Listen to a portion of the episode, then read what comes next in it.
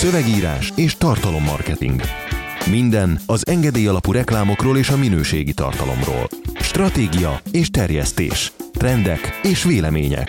Ez a Content Pub.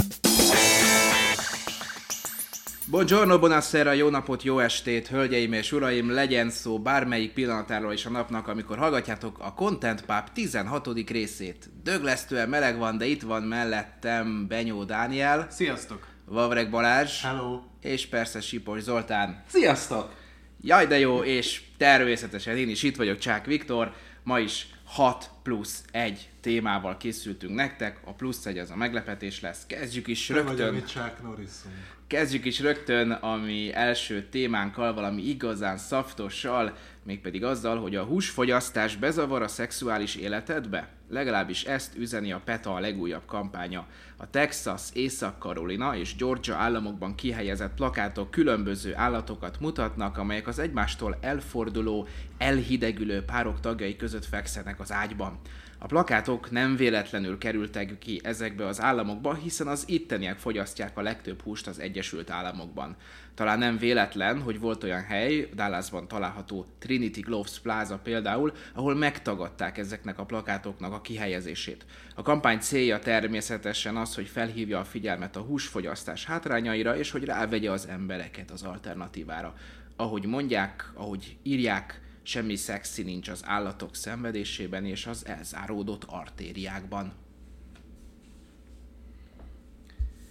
Látom, hogy ez a hír igencsak elnémította a szavakat. Annyira felzaklatott mindenkit, hogy szóhoz se jutunk.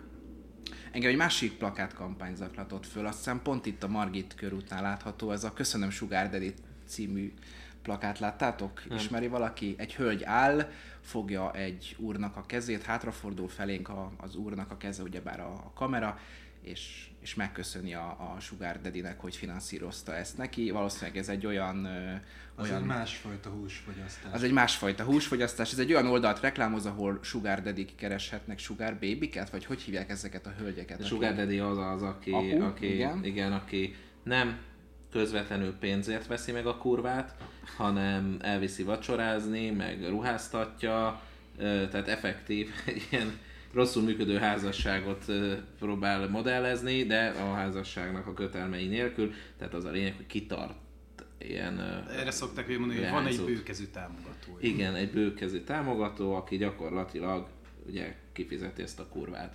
Aki magáról elmondja, hogy ő természetesen nem kurva, csak, Csak, csak egy szép lány nem ülhet be egy csúnya autóba. így van, és hogy csak, csak ő egyszerűen kap egy ilyen hát, támogatást. És jó, hát ez lehet, hogy ez nem szerelem, de még lehet belőle, és mennyivel rosszabb ez, mint hogy ö, mások pedig hetente váltogatják a partnereiket a Morizonsban.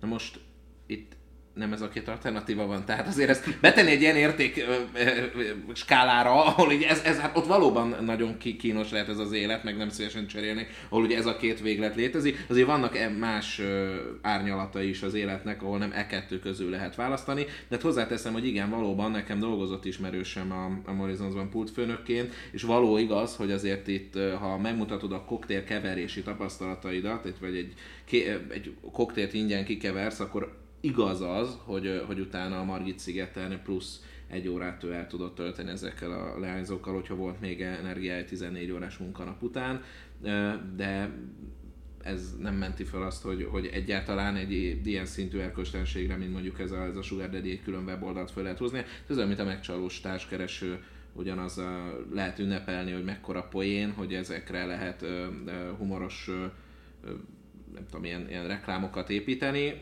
de ettől az még nem magyarázza meg, hogy, vagy nem legitimálja. A siker nem igazol minden. Igen. Egyébként a Pet, pont a Petán azon gondolkoztam, hogy egyébként milyen jó lehet vel- nekik dolgozni, vagy velük dolgozni. Nyilván itt azért a többség, vagy hát én úgy képzelem, az én fejemben van egy ilyen kép, hogy a többség az itt lelkesedésből dolgozik, mert szerintem van profi ügynökségük is, meg van olyan bevételük, hogy ezt tudják finanszírozni, de egyébként ez egy ilyen hálás téma, tehát az állatokat megmenteni. Azon egyébként persze vitatkozhatnánk, hogy az állatok megmentése, meg az állatok ne szenvedjenek, az mennyiben jelenti azt, hogy ellenezzük a húsfogyasztást, de abba azt talán rögzíthetjük, hogy a húsfogyasztás miért séklése az egy támogatható Üdvözítő. cél. Van. Valóban nem normális, nap, hogy napi háromszor eszünk. Most nem azért, mert most szegény állatok, bár egyébként aki már nézett videókat vágóhidak működéséről, ott azért elgondolkozik. Azért. Én hajlandó vagyok többet kifizetni, hogyha biztosítva látom, vagy legalábbis el tudom hinni, hogy a, hogy a kíméletes tartásról volt szó, az állat boldogan,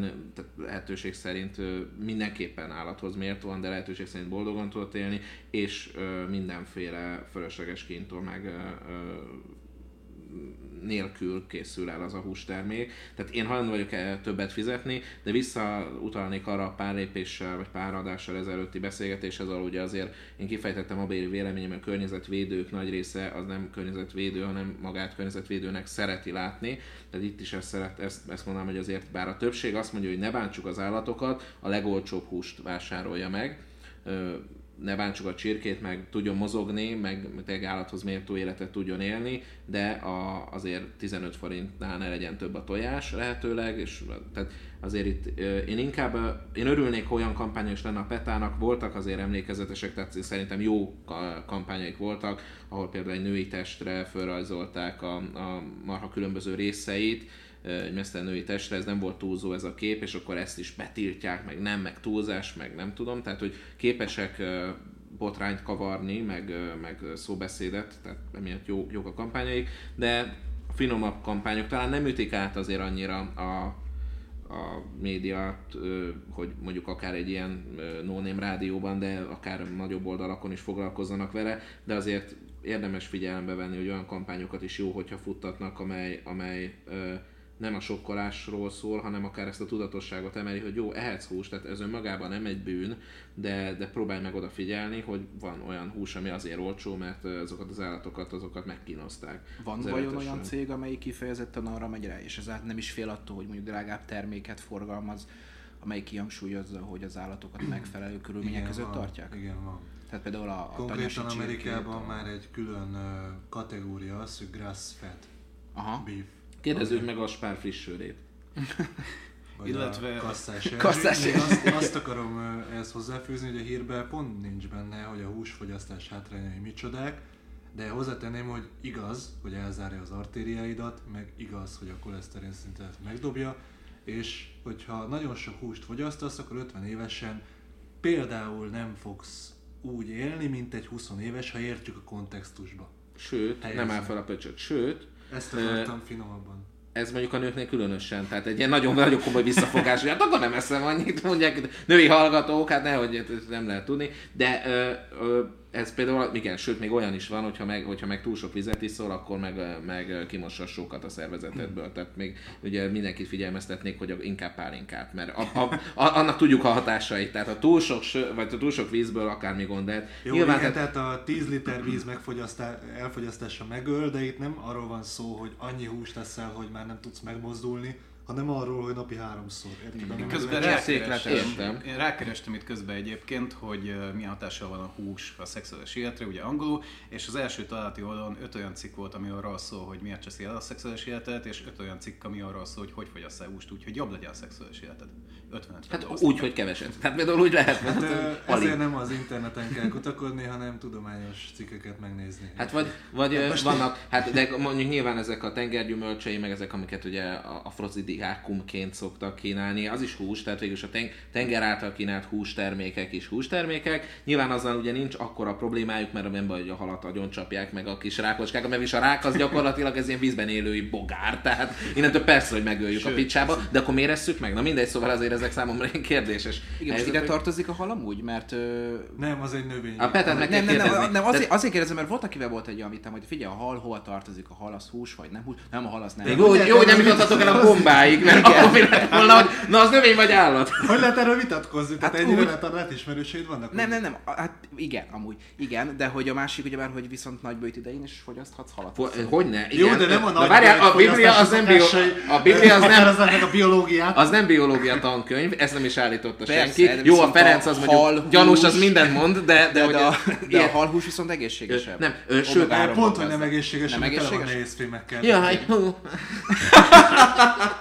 Na, én, ezért, ne- nem, Na. az, én nem azért nem eszem, hanem mert uh, olyan családban nőttem föl, hogy anya berakta így a, a fagyasztott rántott húst az olajba, a fritőzben, ami nem tudom, hogy utoljára kitakadt, olyan fekete Igen, volt, a tehát nem- nem a. Frosta tehát, tehát valahogy én, tehát én azt mondom, hogy a gyerekeiteknek adjatok halat, hogy megszokják. Én szívesen ennék, de már kicsit később Igen, meg hát a másik, ugye, hogy aki nem eszik gyakran húst, az eszik halat, tehát ez, ezért merül föl ez a Ö, kérdés. az, egy, az egy külön típus a vegetarianizmus, a nem igazi Így van, vegetarianizmus, mert ugye van ez a laktóktó, meg a nem, de ezeket nem akarom végigmondani, de van, aki tejet esz sem, de van, aki csak tojás nem. Ö, igen, ö, egyébként lehet enni ö, a ö, bőjt alatt ö, ö, halat, ami nem annyira meglepő, de lehet enni krokodilt is például.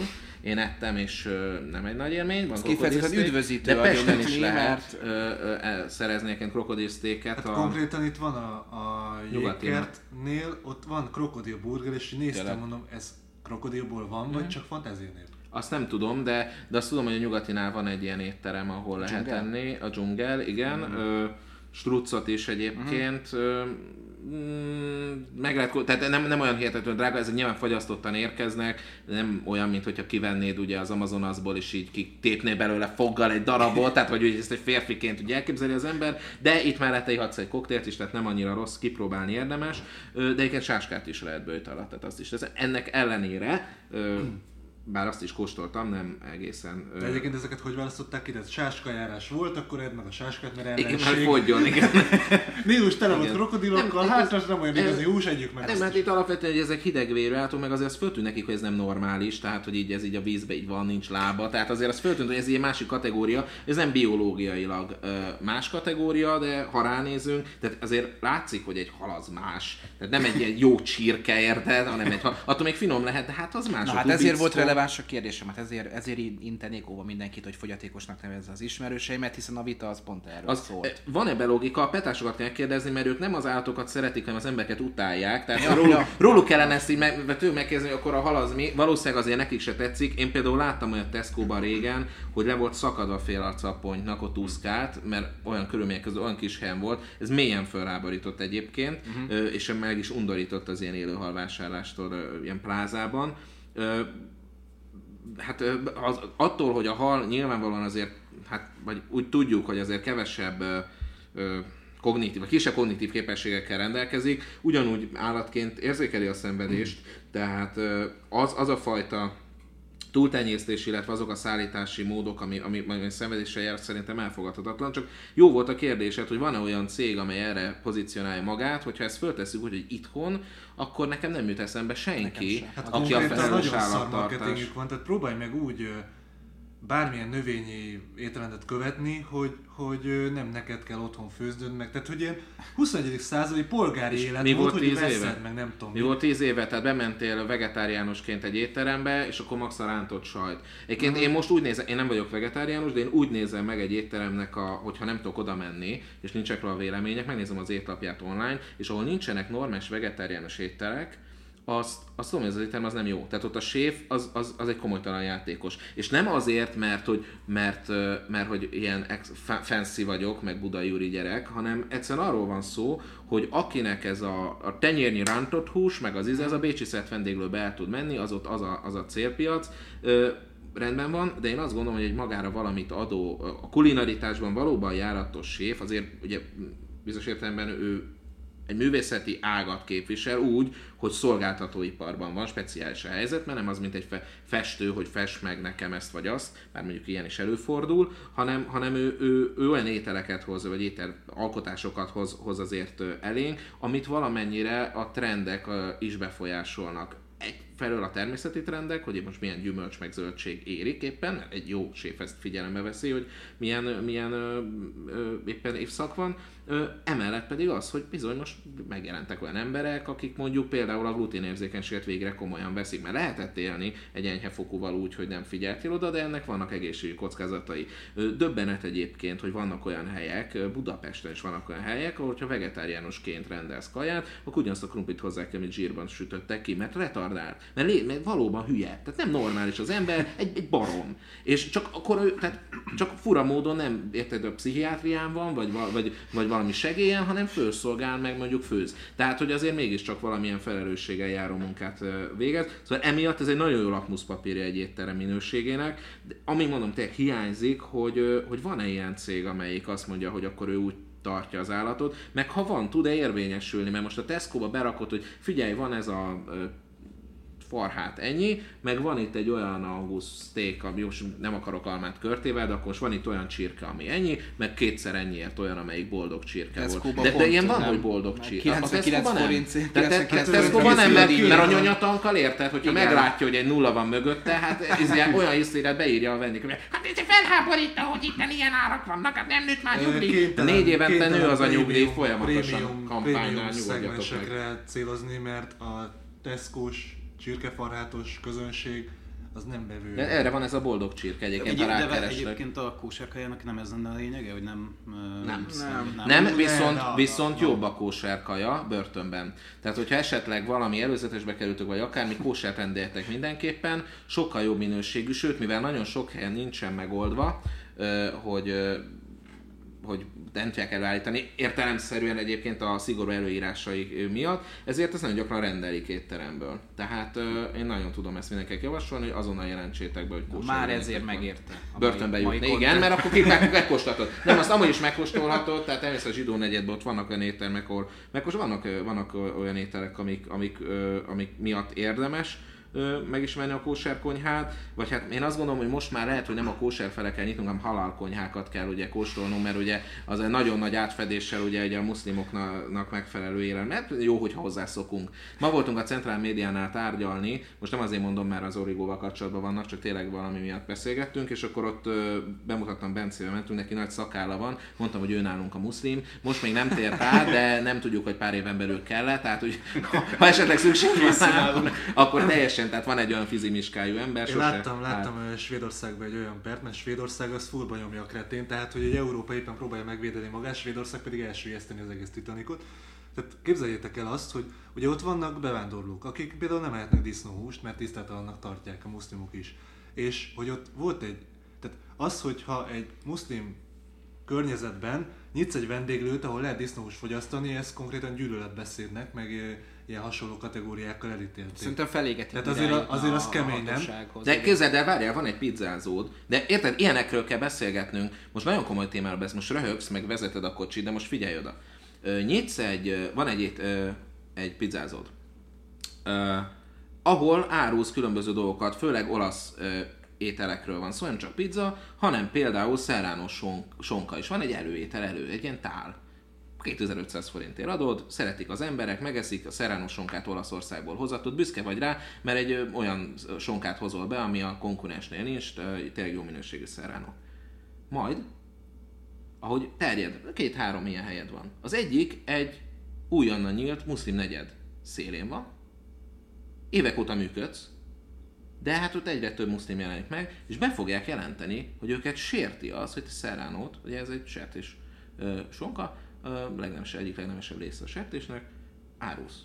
És neked le kell venned az étlapodról, mert botrány van belőle. Na most itt kettő, ez politikai kérdés, tudom, de azért érinteném, tehát két dolog találkozik. Az egyik az, nyilvánvalóan kifejezhetik azt, hogyha őket valami zavarja, természetes. Nyilvánvalóan változik az, ahogyan egy, egy társadalom működik, vagy amilyen összetétele van. Most itt egy drasztikusan gyors változást látunk. Oké. Okay.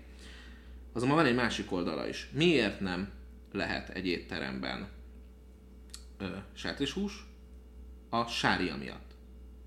Tehát abban a pillanatban, hogy bárki végrehajtja ezeket az utasításokat, például külön ö, helyet nyit, mint egyes repülőtereken, külön ö, ö, WC-t, tehát toalettet biztosít, ö, vagy leveszi az étlapjáról ö, a a, ezeket az ételeket, vagy bármilyen módon fejet hajt ezen elvárások előtt, ő ezt azért teszi, mert betartja a sáriát, ami ezt előírja.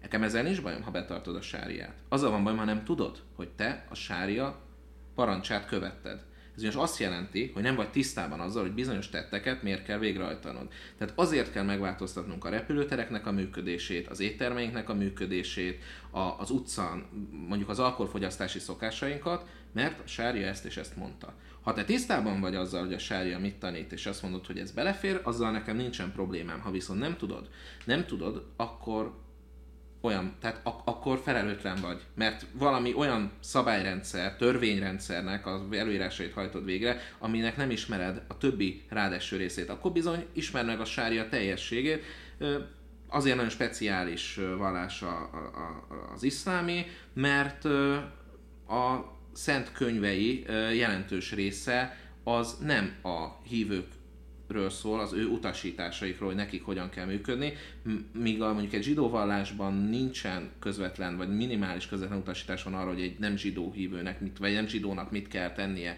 A keresztények nem mondják meg, hogy egy nem kereszténynek mit kell tennie, addig a 60-65% a pontos számot nem tudom mondani, több mint a fele a, a muszlim szentkönyveknek a kafirokról szól, a hitetlenekről, hogy nekik mit kell betartaniuk. Hát ne felejtsük el azért, hogy nem a Korán az érdekes kérdés, amiből lelkesen idézgetnek, és most már lefordítva is elérhető. Ott vannak a szunnák.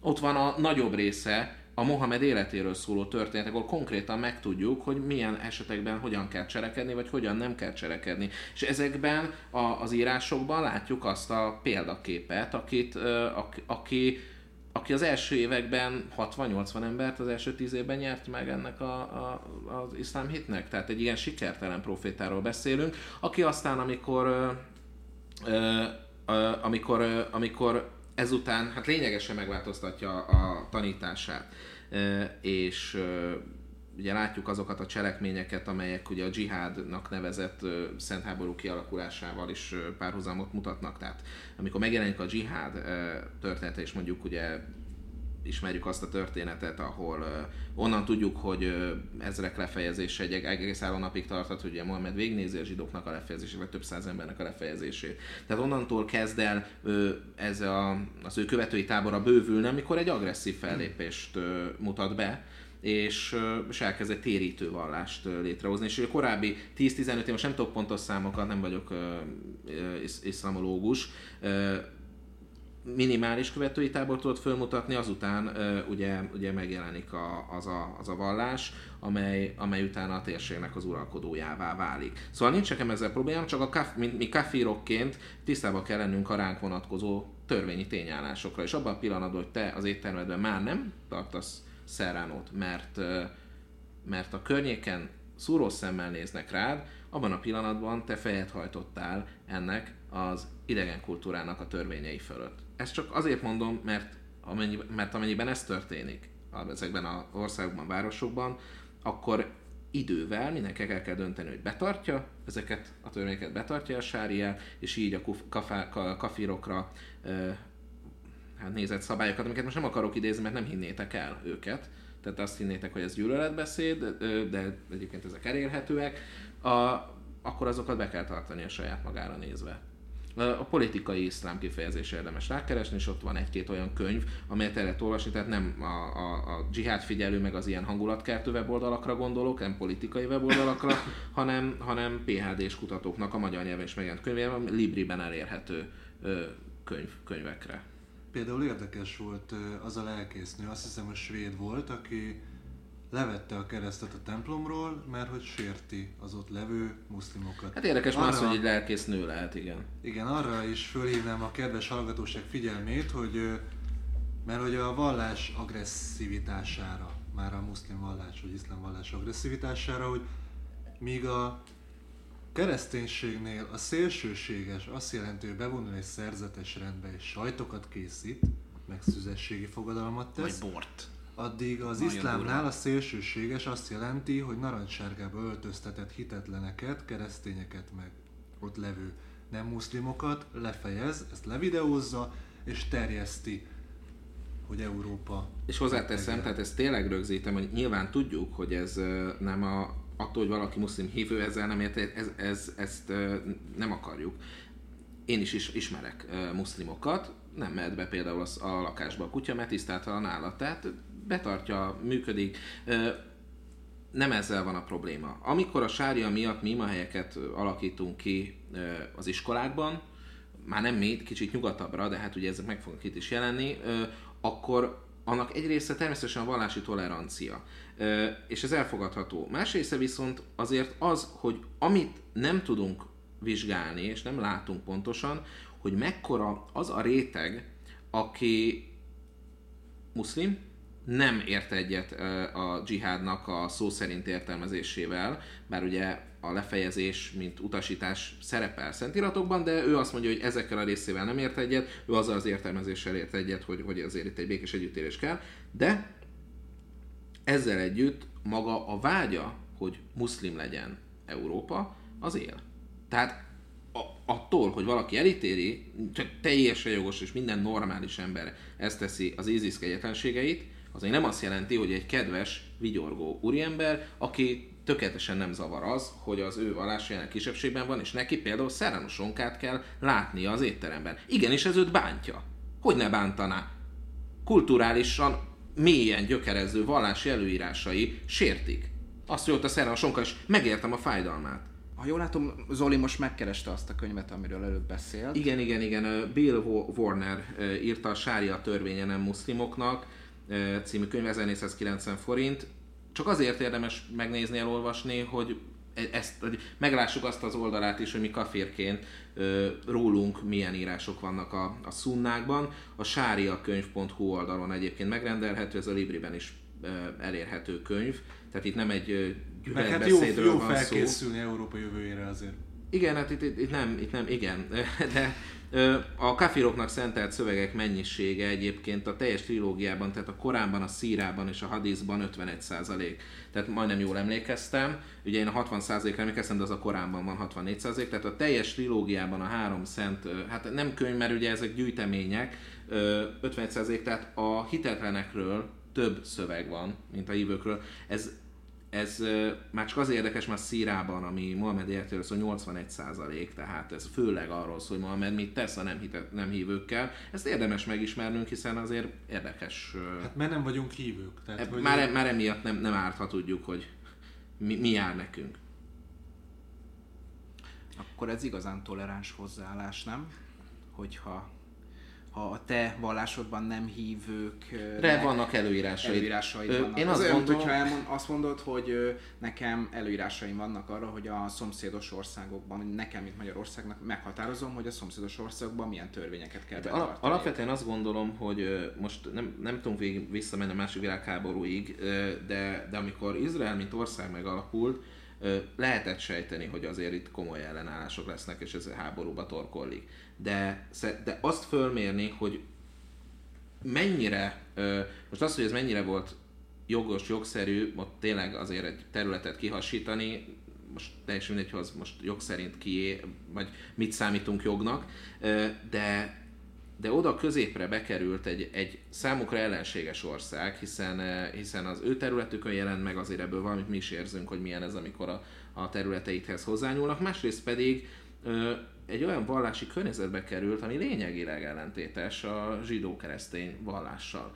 Ö, nem nem, tehát mi alapvetően nem a legrosszabb helyzetben vagyunk ugye az elírások szerint, mert uh, mi például a zsidó keresztények ismerik Jézust, uh, aki viszont csak egy személy. Tehát egy... muszlim, muszlimok ismerik Jézust. Persze, ők elismerik, tehát és emiatt a, a zsidó keresztények nem a legrosszabb kategóriába esnek, hiszen, hiszen maguk ismerik, tehát nekünk engedélyünk van arra, hogy mi adófizetéssel megváltsuk a büntetést. Tehát ha mi fizetünk, akkor, akkor ez ugye annyira nem feltétlenül rossz, csak csak mondjuk egy, egy ilyen környezetbe bekerül egy ország, bekerül egy másik kultúra, egy teljesen másik vallási rendszer, azért ide természetesen be volt ö, ö, hát nem tudom, tehát várhatók voltak az atrocitások, csak talán azt nem volt, tehát én azt gondolom, hogy, hogy a világ számára, és ez, ez nem most, hanem az elmúlt évtizedekben a, muszlim hitrendszer az egy rendkívül zárt rendszer volt.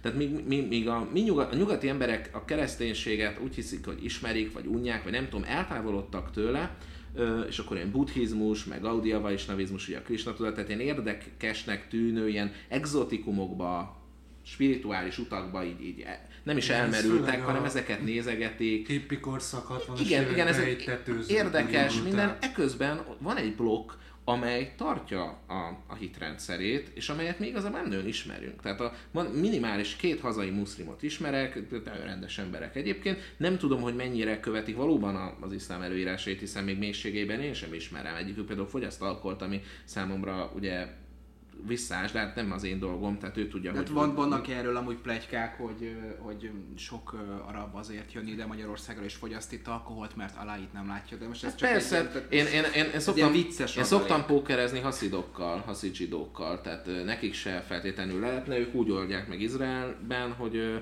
tengeri, tengeri hajó van, egy tengeri hajó, amely, amelyre föl lehet menni, és ott van egy kaszinó, ahol, ami a nemzetközi vizek miatt lehetséges, nem tudom a részleteit, hogy ők, hát ők ezt mesélték. Ők például itt Magyarországon szoktak, tehát tudom róluk, hiszen szoktam ők játszani, nagyon hálás is vagyok nekik, mert rossz játékosok. Tehát De ez kicsit olyan, mint hogyha vegetáriánusként otthon az asszony előtt az vagyok, de, de végül nem, elmegyek tud, a nem TGI-ba, tudom, és nem, nem tudom, mert nem tudom pontos Fura, előírást. fura. Mert most Igen. például egy vegetáriánus azt mondja, hogy ő nem eszik húst, de például a hal nem hús.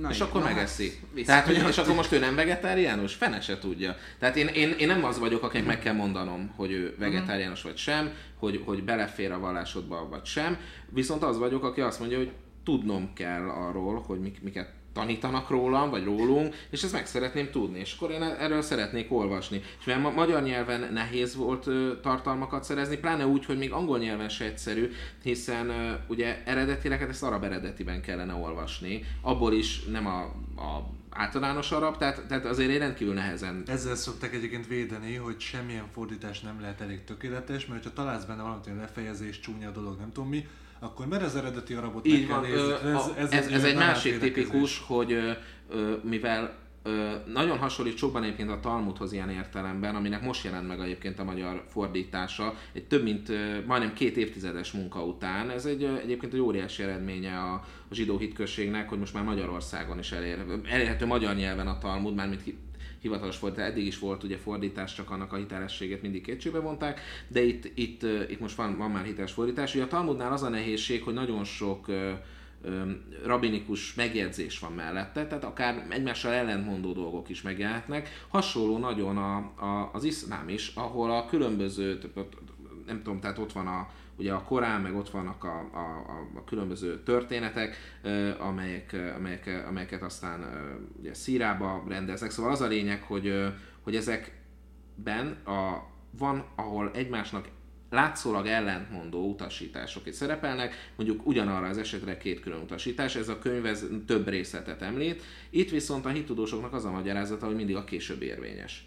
Tehát ez azt jelenti, hogy pontosan követhető, hogy melyik érvényes, csak magyar, tehát a magyarázat viszont bonyolítható, hiszen, hiszen említhetem, hogy na de hát máskor pedig mást ír, ír, írtak. Ugyanez a helyzet, mint például amikor szó volt arról, hogy nem hajlandóak imámok eltemetni az egyik öngyilkos merénylőt, és ezt úgy mutatták be, mint egy különösen nagy eredményt, vagy hogy az imámok elhat, biztos van imám, aki elhatárolódik, na de hát a Korán leírata szerint nem is kell eltemetni az öngyilkos merénylőt, ilyen módon őt a, a maga vérében kell hagyni, hiszen a dzsihádban szent harcot harcolt, tökéletes halált halt, és ilyen módon nem a hagyományos temetési eljárás jár neki.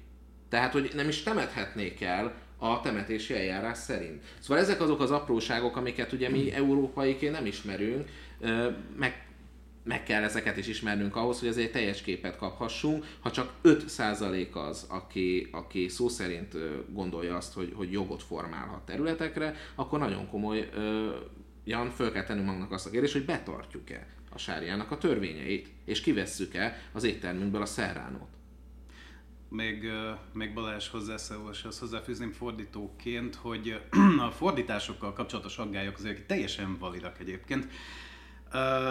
Alapvetően fordítást úgy készítünk, hogy szem előtt tartjuk a célnyelvi közönséget és a kulturális utalásokat. Ha lehet úgy ültetjük át, hogy nem egy az egyben, hanem úgy, hogy a célnyelvi közönség is tökéletesen megértse.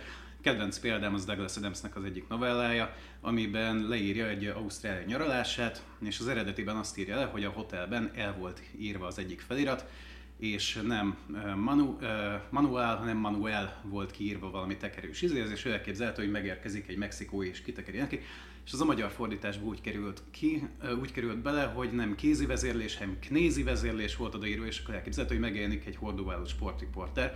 Nyilván teljes hülyeség, tehát hogy mindenki tudja, hogy nem így volt benne az eredetiben, de egy azonnal értelmezhető példa így a célnyelv, célnyelvi közönség számára. Na most olyan több ezer éves szövegeknél, amik ennyire mélyen gyökereznek ilyen, tehát a kultúrában, meg vallásban, gyakorlatilag lehetetlen száz százalékban megoldani azt, hogy hát pontos úgy, fordítás. Olyan nyelven íródtak, sőt, sőt keverékeken, tehát a különböző könyvek, amelyeknek a, a pontos fordítása is problémás. Ugye a Bibliával ugyanez a helyzet, hogy egy nagyon különböző nyelveken, különböző korban szerzett emberek által írt különböző könyvekről van szó, nem egyszerű.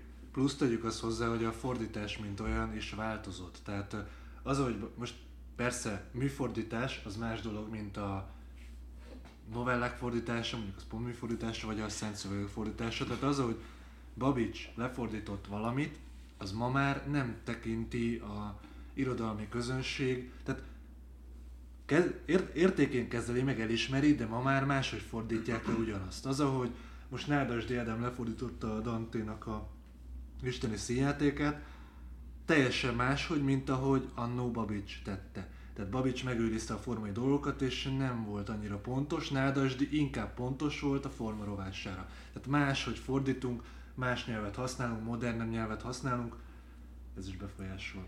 Na ez most olyan volt, mint amikor egy Wikipédia szócikről elindul az ember, és, és hány, hány, hány forduló után jut el Adolf Hitlerig, van is egy ilyen játék.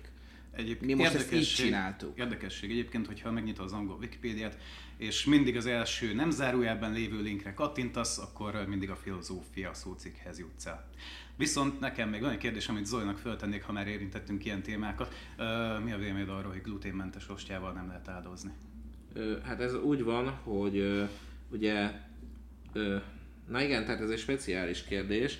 Ugye vissza a Szentvé, először a Szentvérnél indítanám el, tehát elvileg nem csak vörösborral lehet végrehajtani az áldozást, tehát, tehát érvényes az átváltoztatás mondjuk Tokainál is. Vannak itthon olyan Pannonhalmán, olyan, olyan szerzetesek, akik például asszút használnak, de Ez azért, de azért a hivatalos megfogalmazás szerint, mert hogy messzebbről jön a bor, és illetve nem olyan környezetben tudják tárolni, és hogy ez, ez az eltartatósága miatt. Tehát, tehát ebben az értelemben nincs olyan, olyan szigorúság. A, a, a ostjával kapcsolatban viszont az a probléma, hogy ugye az a kenyérnek a szimbóluma, és valahol el kell dönteni, hogy mitől kenyér az az ostya valójában, tehát hogy valaminek kell, hogy benne lenni, lennie, és most ennek az én a kémiai alapjait nem tudom nektek visszaadni, de hogyha teljesen gluténmentes, akkor ez nem minősül kenyérnek, nem minősül ostjának. Úgyhogy azt a szabályt hozták, hogy valami minimális gluténtartalom van benne, de egyébként van ö, külön olyan ostya, amelyet gluténmenteseknek adnak, tehát ott egy nagyon csökkentett tartalom. Most nem tudom, nem akarok nagy utaságokat mondani, mint ugye az elején Mohamednél is azért bele zavarodtam, hogy Mekkából ment Medinába, Mekkában néhány száz követőt, Medinában meg, meg ugye százezreket vagy több, több ezret gyűjtött, csak nem jutott eszembe ott sem Medina meg Mekka neve, tehát ugyanígy nem akarok hülyét csinálni magamból is belezavarodni, hogy, hogy mi, mi, kell pontosan, de lehet, van arra lehetőség, hogy külön jelzi a, a személy, hogy ő gluténérzékeny, és akkor neki egy más típusú ostját adnak, már ahol erre van egyébként nem vagyok benne meggyőződve, hogy mindenhol van. De egy ostya az kb. egy forintra jön ki. De ez nem, ez nem teljes válasz, csak hogy ez, ezt tudom mondani, hogy van erre megoldás.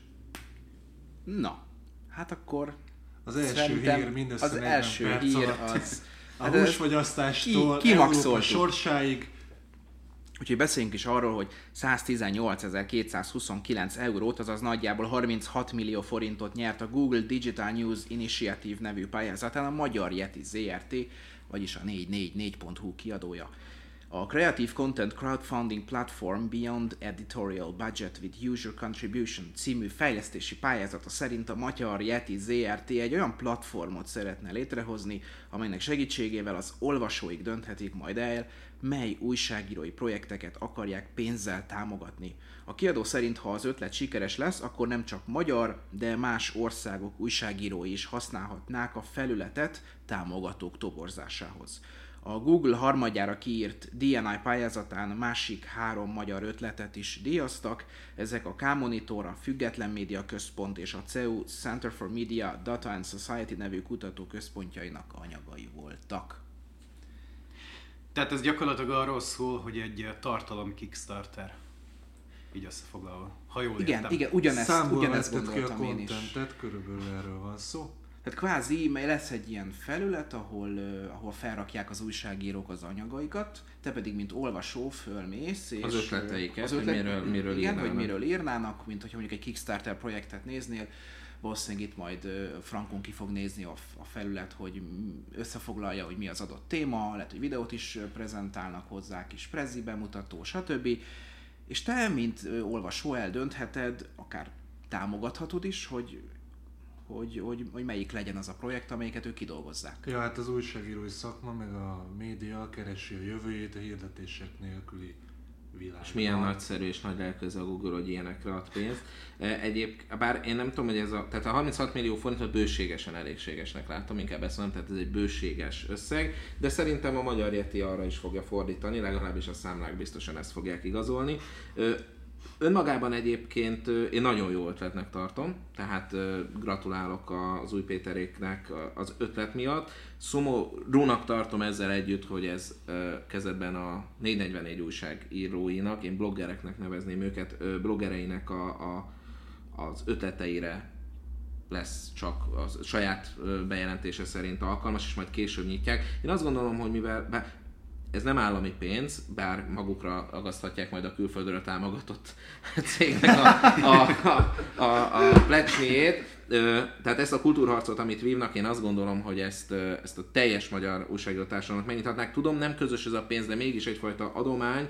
Ilyen módon szerintem minél hamarabb nyissák meg. Zseniálisnak tartom, hogy az emberek támogathatják, hogy mely anyagokra kíváncsiak. Ebből ki fog derülni, hogy a macskás videók, melyik macska ásított a videóban, azt többen szeretnék majd megtudni ezt a fontos oknyomozó információt, mint hogy mondjuk nem tudom, ez és ez a bánya, ez honnan jött, de, de ö, Pont fordítva látom amúgy, tehát én szerintem, amikor kész egy tartalom, akkor lehet, hogy a fogyasztók többsége az, az a macskás videóra fog kattintani. Viszont ha az elején ő döntheti el, hogy melyik videó, vagy melyik anyag, melyik cikk, melyik képi beszámoló fogja őt majd érdekelni inkább egy tetszőleges macskás videó, vagy egy más megközelítést alkalmazó anyag, akár a bányászokról, akkor lehet, hogy többen fognak a bányászok felé tendálni, biztos, és ez lehet, biztos. hogy minőségi változás. Én, én, az, én azt gondolom, hogy az, em- tehát az embereknek joguk van az igazságról tájékozódni.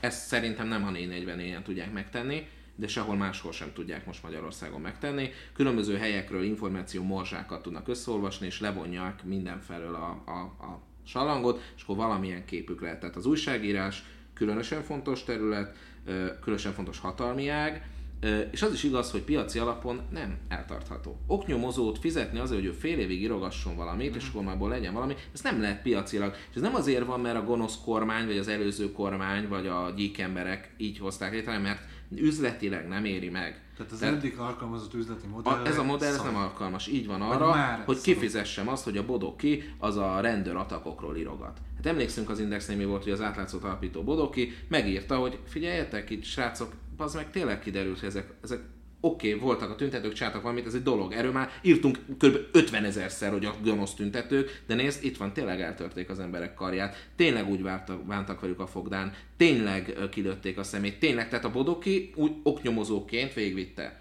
És az Indexre is kellett jönnie, mert a szerkesztő konkrétan belenyúlt a már kirakott cikkébe, és finomította az állításokat. Bodoki ezért jött el az Indextől, megírta ugye a könyvét is, amely a 2006-os eseményeknek az egyik leghitelesebb dokumentációja, ö, egy LMP-s vonalú újságíró, tehát csak hogy nehogy itt most félreértések legyenek, ö, egy zseniálisan hiteles újságíró olyan értem, hogy ő tényleg a tények. Én volt szerencsém vele dolgozni annyit, hogy láttam, hogy, té- hogy a tények érdeklik kizárólag, és azokról ír. Ez ugye akkor az Indexnél szóval most se nem volt a legelső szempont, ő akkor eljött és megalapította az átlátszót, amiért én annyira lelkes voltam, hogy mi még cégileg támogattuk, és anyagilag is valamennyivel az átlátszót, annak ellenére, hogy nem vagyok már tökéletesen biztos abban, hogy ez is egy független, minden szempontot figyelembe vevő oldal, én azt gondolom, hogy ez is egy politikailag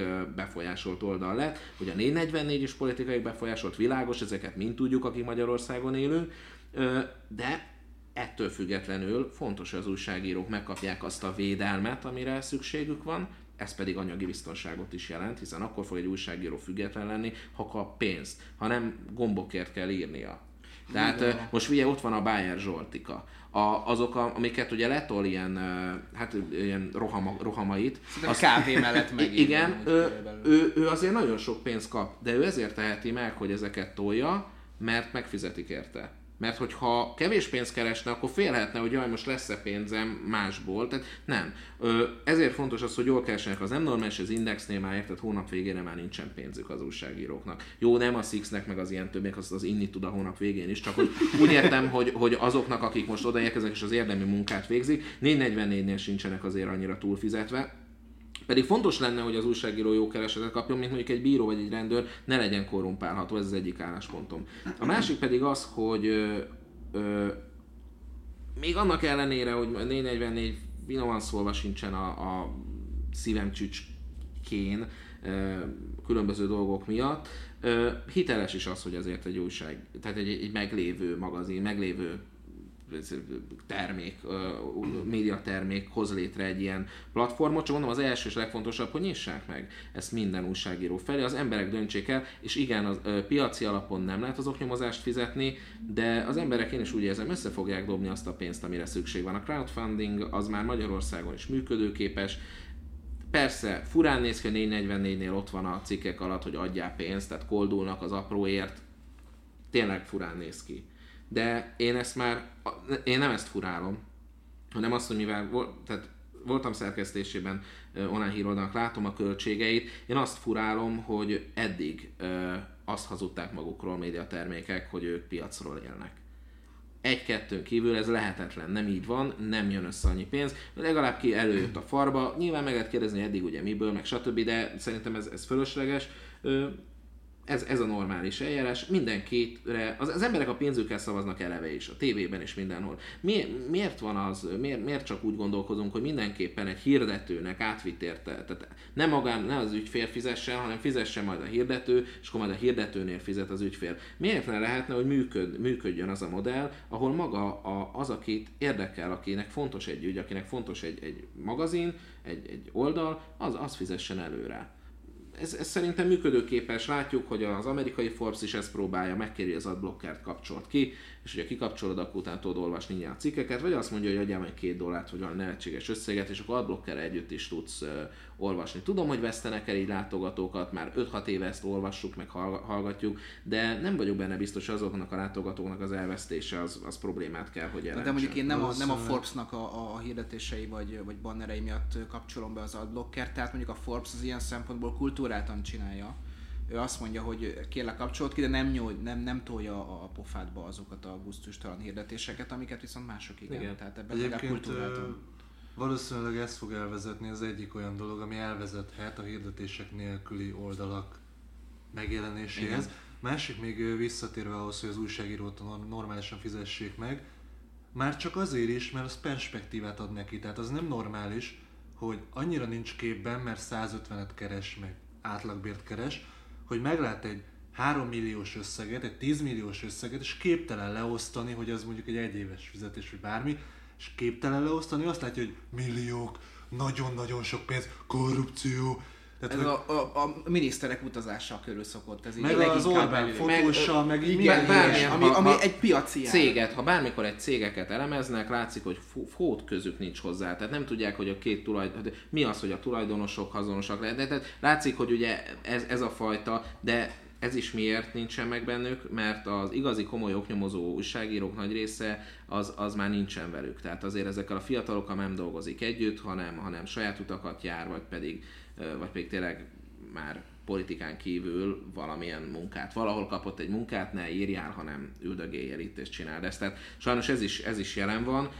Meg kell nagyon fizetni az oknyomozó újságírókat. Itt annyit hozzátennék, hogy itt a Google adott nektek pénzt arra, hogy tegyetek valami jót, akár mondjuk ezzel az országért, ezt azt gondolom, hogy függetlenül lenne nagyon jó, hogyha sikerülne megvalósítani, és az így, a, a mi általunk, vagy a tömeg által beadott pénzből létrejött cikkek, ha nálatok jelennek meg, és a ti reklámozási bevételeiteket növeli. Szóval érted, azért én látok összeférhetetlenséget. Szóval én azt gondolom, hogy, nyilván, hogy ha nem az jön ki egyes cikkekből, vagy mondjuk az emberek nem csak az Orbánra kíváncsiak, hanem másra is, azt is hozzátok akkor le. Ö, nagyon szeretném a függetlenségnek a látszatát ezeknél a médiatermékeknél, és ez szól egyébként mindegyiknek, tehát mm. egytől egyig. Ö, akkor most látni fogjuk, hogy mi érdekli az embereket. Arról írjatok, és nem a, ne arról, amit titeket érdekel. Az Indexnél ez a minde, mindeközben, meg ez a cinkféle, 444 féle bloggervonal, ez laza, meg nagyon viccesnek tűnik, csak az a helyzet, hogy én, a, én azt mondom, fizessenek meg titeket, és kapjatok védelmet. De akkor öltözzetek fel a parlamentbe, és viselkedjetek úgy is, ahogy a újságíróhoz méltó. És ne ökörködjetek állandóan, mert az nem videóújságírás. Az nem videóújságírás, ökörködsz. Na, Harmadik témánk az, hogy lemásolná Facebook a House Party nevű csoportos videószolgáltatást. A tavaly novemberben indult House Party lényege, hogy csoportosan lehet videótelefonálni vele, és bárki csatlakozhat időközben az adott csoportba, vagy ha úgy dönt, akkor ki is léphet belőle. A gyorsan népszerűvé váló alkalmazásnak volt, hogy egy hét alatt 20 millióval nőtt a felhasználói bázisa. A Facebook úgy tűnik, hogy megijedte számok és a siker láttán, ezért Bonfire néven elindítja ősszel a saját klónját. 2017-ben sikerült a videokonferencia hívást így újra felfedezni? Ezt nagyjából jól értem? Hát kb. igen. Jó, ne legyél cinikus, nem az a lényeg, hogy ez már létezett, meg ötlet, meg igen, hanem valaki, a megvalósítás. Igen, megvalósított Tehát valami, valami működött, hogy most a Fizu megvett, hogy elcsessze. Ez, ez a hír. Nem, pont, hogy nem vette meg, hanem ugye bár itt arról van hogy valamit megvett, valamit csak lemásolt. Ő ezt most uh, leklónozza, nem tudjuk, hogy a House Party-t ők megkeresték, meg akarták-e venni, meg akarták-e fizetni a, őket, vagy sem, ők visszautasították-e, vagy sem azt most Snapchat... Semmit sem tudunk. Igen, a De Snapchat azt tudjuk, visszautasította azt tudjuk, hogy, hogy lesz valószínűleg egy ilyen, nem ehhez kapcsolódik teljesen. Van egy nagyon idegesítő dolga a Facebooknak, ami döbbenetes, hogy benne lehet, és, és felháborító, hogy használható, hogy hozzáadhatsz embereket ilyen csoport messenger beszélgetéshez. Igen. De egyszer csak azt látom, hogy de ilyen, hogy ő, ő eladó autót keres, és hozzá 80 ember, ismerősét, és valahogy én is vagyok jelölve, mondjuk ez meg is szűnt ez a, ez a kapcsolat köztünk nagyon gyorsan, de hogy 80 ember betesz egy ilyen csetbeszélésbe, és fölugrik egy ablak, Hello, izé, kedves barátom, autót keresem, tudom, és bárki hozzászól, az megint ott pittyeg nekem azt látod, hogy előveszed a fél óra múlva a telefonot, 36 hozzászólás egy olyan csoportban, amiben beraktak. És baromi bonyolult kilépni. Volna. Igen, és akkor nem kell keresnem, hogy hol tudok kilépni. Kattints ide, onnan jobbra, hoz be azt, a menübárt, a toolbart, kattints ide jobbra. Tehát nagyon remélem, hogy ez nem valami ilyen lesz, mert komolyan kinézem belőlük, tehát hogy berak valaki, és egyben indul a kamerád. Képzeld, milyen, milyen, milyen, érdekes videó lenne, hogy így üldögélsz otthon este, nézed a tévét, ezt látod, hogy már fél, fél órája már, már egy elbándésan izé, a szapintát veszel, és fél órája már ott vigyorog az meg az interneten. E- ez hogy, rendézik. Igen, hogy mi történik. Ez jogos, jogos Facebook hajlamos, tehát így telibe oda olyan dolgokat, amiket nagyon nem akarsz ott látni, tehát nem tudom, a Messenger-t is kevesebbszer használom, mióta úgy döntöttek, hogy a mobilos felületen úgy tehát a képernyőnek egy olyan 30%-át ezek a szaros sztorik fogják elfoglalni, amiket egyébként már szinte egyetlen ismerősöm se használja. Mert nem mindenki tudom. öreg az ismerősi körödben, nekem a fiatalok használják. Ó, ne haragudj. Az, az, az, az, az Instagram, amit ugye szinte megvettek, ről át ö, emelt dolog, és tényleg használják, én is meg Instagramon használják, tehát hogy fölteszel képeket, és az csak 24 óráig érhető el, és azt megnézik páran, és ez miért jó? Tehát, tehát hogy ezt, ezt, nem tudták megmondani, mert ezek olyan képek, amiket nem akarok kitenni, hogy hosszú ideig ott legyen, de azért lássák. Tehát ez amikor nem sikerült annyira jól a fotó a koktélról a kioszkban, akkor egy kicsit, akkor, akkor, akkor majd egy kicsit kés. Tehát akkor csak, csak a szarabb képet is azért kiteszem, azért lássák, tudod, lifestyle marketing. Ez én most mutatok, én a, a Messenger-t valóban csak arra használom, hogy kommunikálok emberekkel, és egyre aggasztóbb számomra látni, hogy sok olyan funkció jelenik meg, amit, ami nem is érdekel, nem is értem, hogy mit keres ott. Lehet, hogy én vagyok digitális analfabéta, és nem ismerem a 2017-es változásokat, de itt most, ha én belépek a Messengerbe, akkor rengeteg olyan dolgot látok, ami, ami számomra nem releváns. Felvétel a napomhoz például. Erre gondoltatok? Igen, én, én, én erre gondoltam. Mi a jó Istent kell nekem felvenni? Meg a másik, régen volt az, hogy az üzenetekkel is össze lehetett, ugyebár a szimpla SMS üzenetekkel a Messenger. Na, az, az volt a legalja, akkor nagyon sok mindenen elgondolkodtam. Akkor ki az elérhető, csoportok. Ja igen, itt vannak a csoportok, ami a őrítő. Valamelyik nap valami fesztivál kapcsán hívtak meg 180 emberre együtt, és csak annyit látsz ilyenkor, tehát hogy nagyon megéri amúgy egy ilyen üzenetet kiküldeni, hogy ő kilépett a csoportból, ő kilépett a csoportból, És 20 még percet kellett fölfelé görgetnem, hogy észrevegyem, hogy mi az üzenet, mert csak annyit látom, hogy kilépett, kilépett, kilépett, kilépett, de, de mi az üzenet? Tehát semmi értelme az égvilágon. Én az Instagramunkat most szeretem, mert vannak rajta szép autók. Na, hát ö, már ezért megérte. Na hát a lényeg az, hogy a Facebook... Neked hogy tetszett? Mert ott voltál te is, Viktor. Volt ferrari Porsche-nk, Tesla, egy 200 tényleg, milliónyi autó, nagyon jó pénteken, volt. Pénteken Milyen volt? kis szösszenet forgatás, nagyon jó volt, nagyon szépen gyorsultak az autók. Én meglepődtem, autókhoz, bár itt sok autós cikket írtam, de annyira nem értek.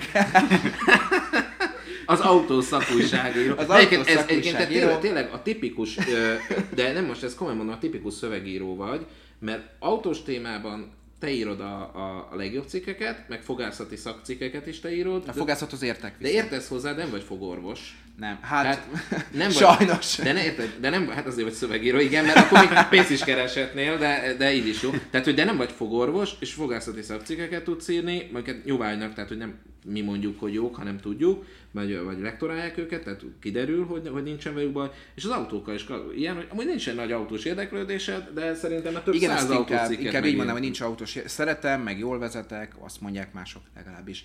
De hogy, de, de, de, de igen, azt hazudják, de ki akarnak szállni élve az autóból, de hogy, hogy van egy autós érdeklődésem, tehát szeretem az autókat, de nem olyan mélyen, mint a, nem is tudom, 17-18 éves koromban emlékszem, hogy sok osztálytársam arról beszélgetett, hogy megjelent a legújabb, és hogy ez milyen hány lóerős, meg hány kilowattos, meg minden. Nagyjából az alapokat értem, utána járok mindegyik autós témának, amiről írni kell egy cikket, ezt a lehető legkevesebb hivas százalékkal igyekszem abszolválni, de úgy nem vagyok szakértő, hogy az autó és motor minden egyes héten hely hetente jelenik, Igen, meg ezt ezt se úgy tudom. fogalmaztam meg, ezt tudok kapcsolni 17-18 éves korodban, mert nálam is ez volt, hogy osztálytársaim beszéltek arról, hogy Opel Astra, meg nem tudom, ilyen két millióba kerülő átlag szarautók, amiket tele van, amiket tele van az utca. És ezt úgy fogalmaztam meg, hogy ezek nekem funkcionalitásban ugyanazt azt a helyet foglalják el, mint egy fogkefe. Igen. Hát, mész vele, meg izé, de semmi különös. Az, ami egy Ferrari, egy Porsche, egy Tesla, ami ilyen undorító módon túl erős, túl méretezett, túl drága, túl izé, az már egy ékszer, ami gurul.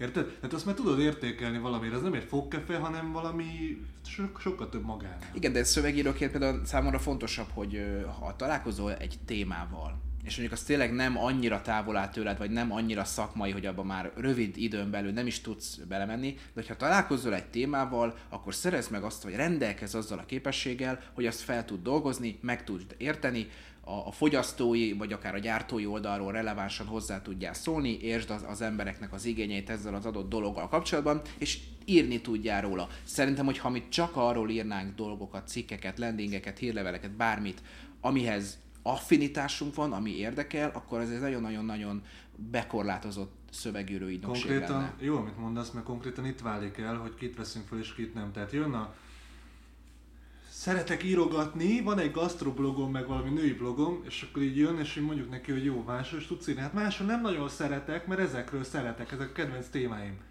Hát Jó, igen, tehát egy profi kívánság. szövegíró az gyakorlatilag témafüggetlen. Nyilván vannak olyan témák, amikre specializálódik, ami könnyebben megy általában az érdeklődését, de tudnod kell azt, hogy mondjuk itt van ez a mikrofon, akkor ezt utána tudj menni úgy, hogy el tud adni az ilyen mikrofont keresőknek. És az, amiket leírsz róla, azok ne szakmai a hülyeségek legyenek, hanem értse az ember. Tehát, at, mit tudom, én Form 1 tudom mondani példaként, hogy ott látod, hogy ki az, a- adott két cikk. Az egyiket valaki megírta csak úgy valami közleményből, meg nem tudom miből, másikat meg valaki, aki tényleg megnézi a futamokat, x éve követi, stb. Látod, hogy máshogy fogalmaz, más szavakat használ, máshogy közelíti meg a témát. A jó szövegíró ezt a második cikket fogja hozni neked, hogy olyan szavakat, kifejezéseket ismer meg, hogy mintha tényleg a, egy szakember írta volna.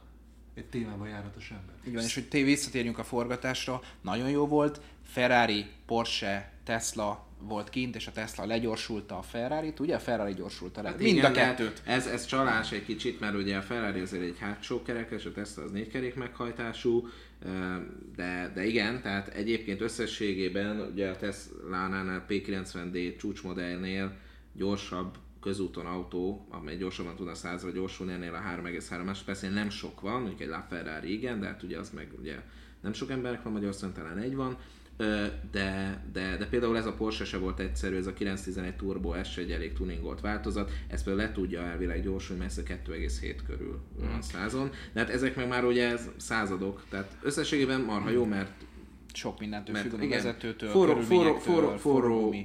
gumik, meg forró motor, meg, meg, meg, Igen. meg, meg megálló autók, meg kiszálló gyerekek. Sok meg nüanszon, és hát egy nagyon izgalmas volt, mert, mert rengetegen oda jöttek, tehát ahogy itt megálltunk az út szélén, rengetegen megálltak, oda jöttek, nézelődtek, kérdezték mi ez, tehát már csak ebből a szempontból is frankó volt látni, Igen, hogy mond, mondta az, attrakció. az is, ismerősöm, aki jött a, Ferrari-val, ővé a Porsche, a Ferrari, hogy, hogy nem tud rendesen parkolni. Budapesten Ferrari-val szívesebben megy, mert, mert könnyebb, jobb a fordulóköre, könnyebb parkolni, de mondja, hogy egyszerűen teli van mindig fogdosva az ablak, tehát amikor ő nincs ott, akkor ugye be- benéznek és fogdossák, Aha. és sose tud tiszta lenni. De kérdeztem, hogy hogy parkolsz, mert azért ugye hát ismerjük Budapesten a viszonyokat, mert mint mondjuk egy, egy mamutba lerakod az autót, akkor két perc múlva 86 gyerek van rajta, mert a szomszédba beálló néni kerányítja.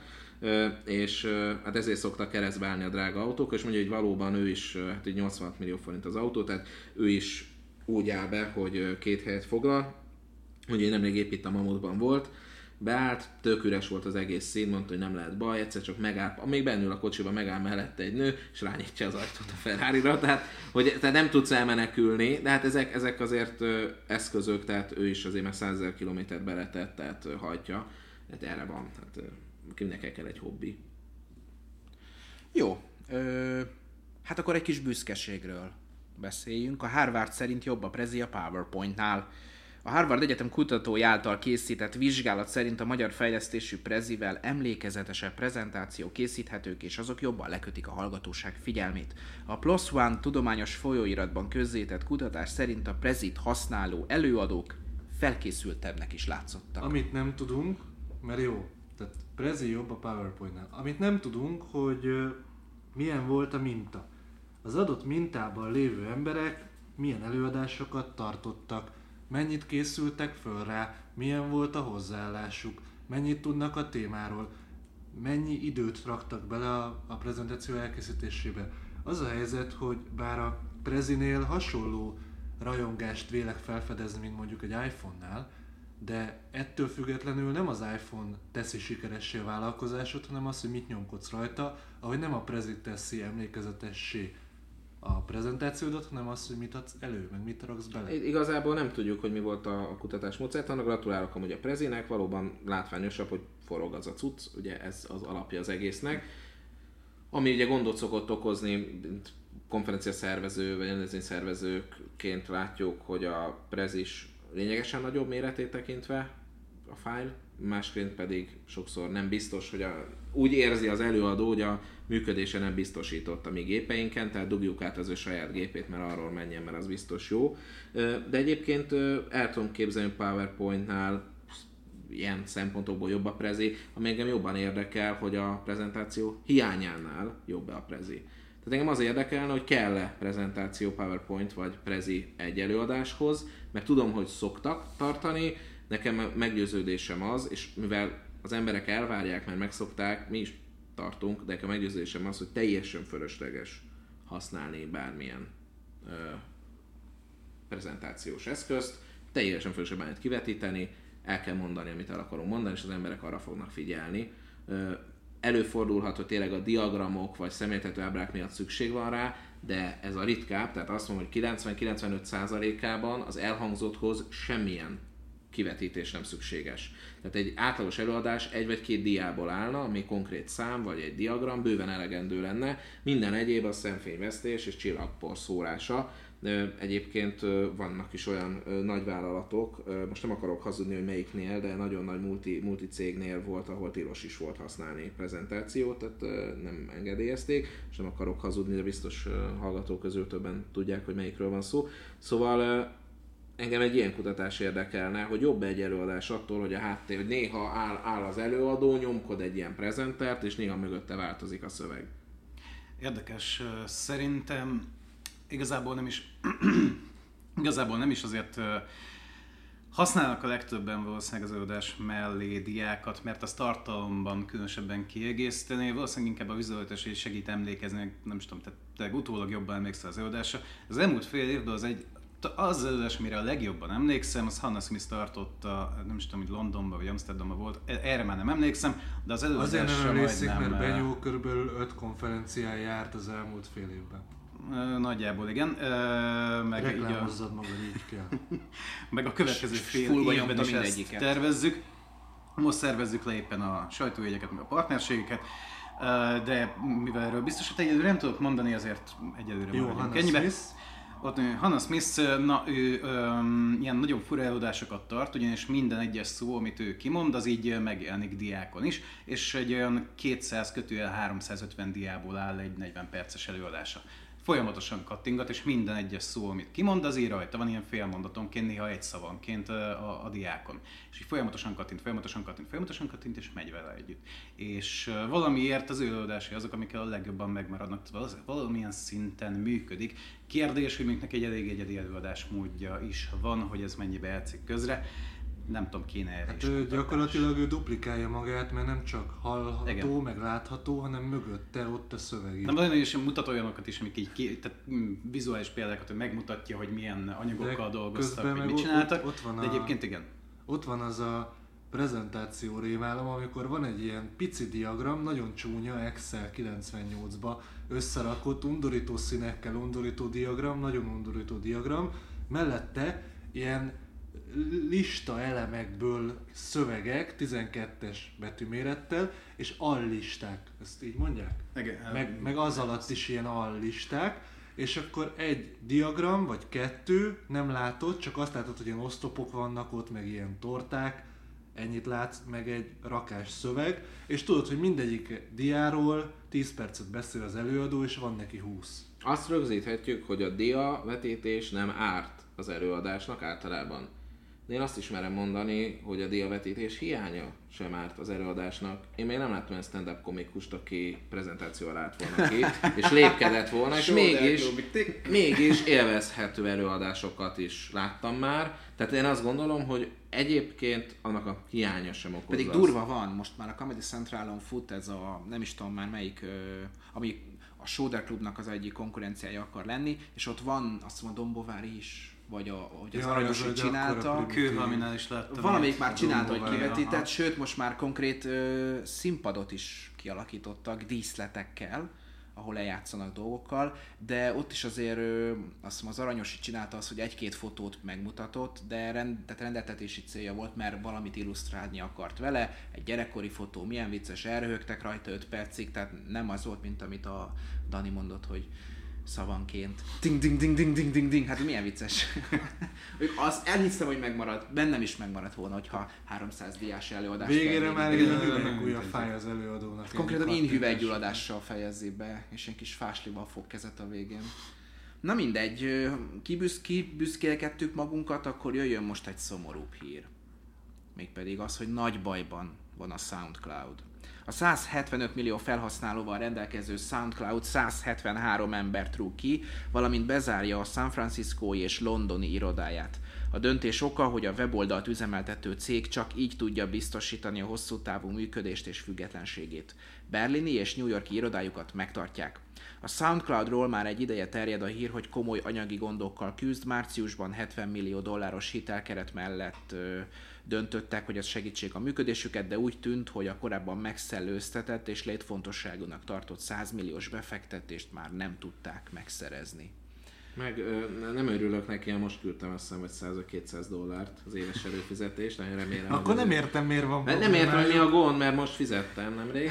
tehát Meg, meg be kéne talán osztani, de ö, azért, tehát 170 embert rúg ki, tehát még marad jó sok, tehát volt egyáltalán ennyi. Tehát, hogy mi, tehát én tényleg, jó, hát én kicsi vagyok ehhez, hogy belássam, mi a fene, fenéhez kell ennyi ember egy ilyen oldalnál. Igen. Hát egyszerűen döbbenetes számomra. Nyilván sok minden mást is csinálnak, de gondolj bele, tehát, tehát jó, nem világ szinten, meg nem ilyen ö, ö, méretű oldalakat, meg szolgáltatást nyújtanak azért magyar cégek, de hát, ö, de hát azért több ezer főt kiszolgáló, vagy több tízezer főt kiszolgáló cégeknél sem jellemző, hogy ennyien vannak. Szóval döbbenet, nem is tudom, hogy mik, mikkel foglalkozhatnak. Nagyon érdekelne egy ilyen lista, hogy most kik mentek el.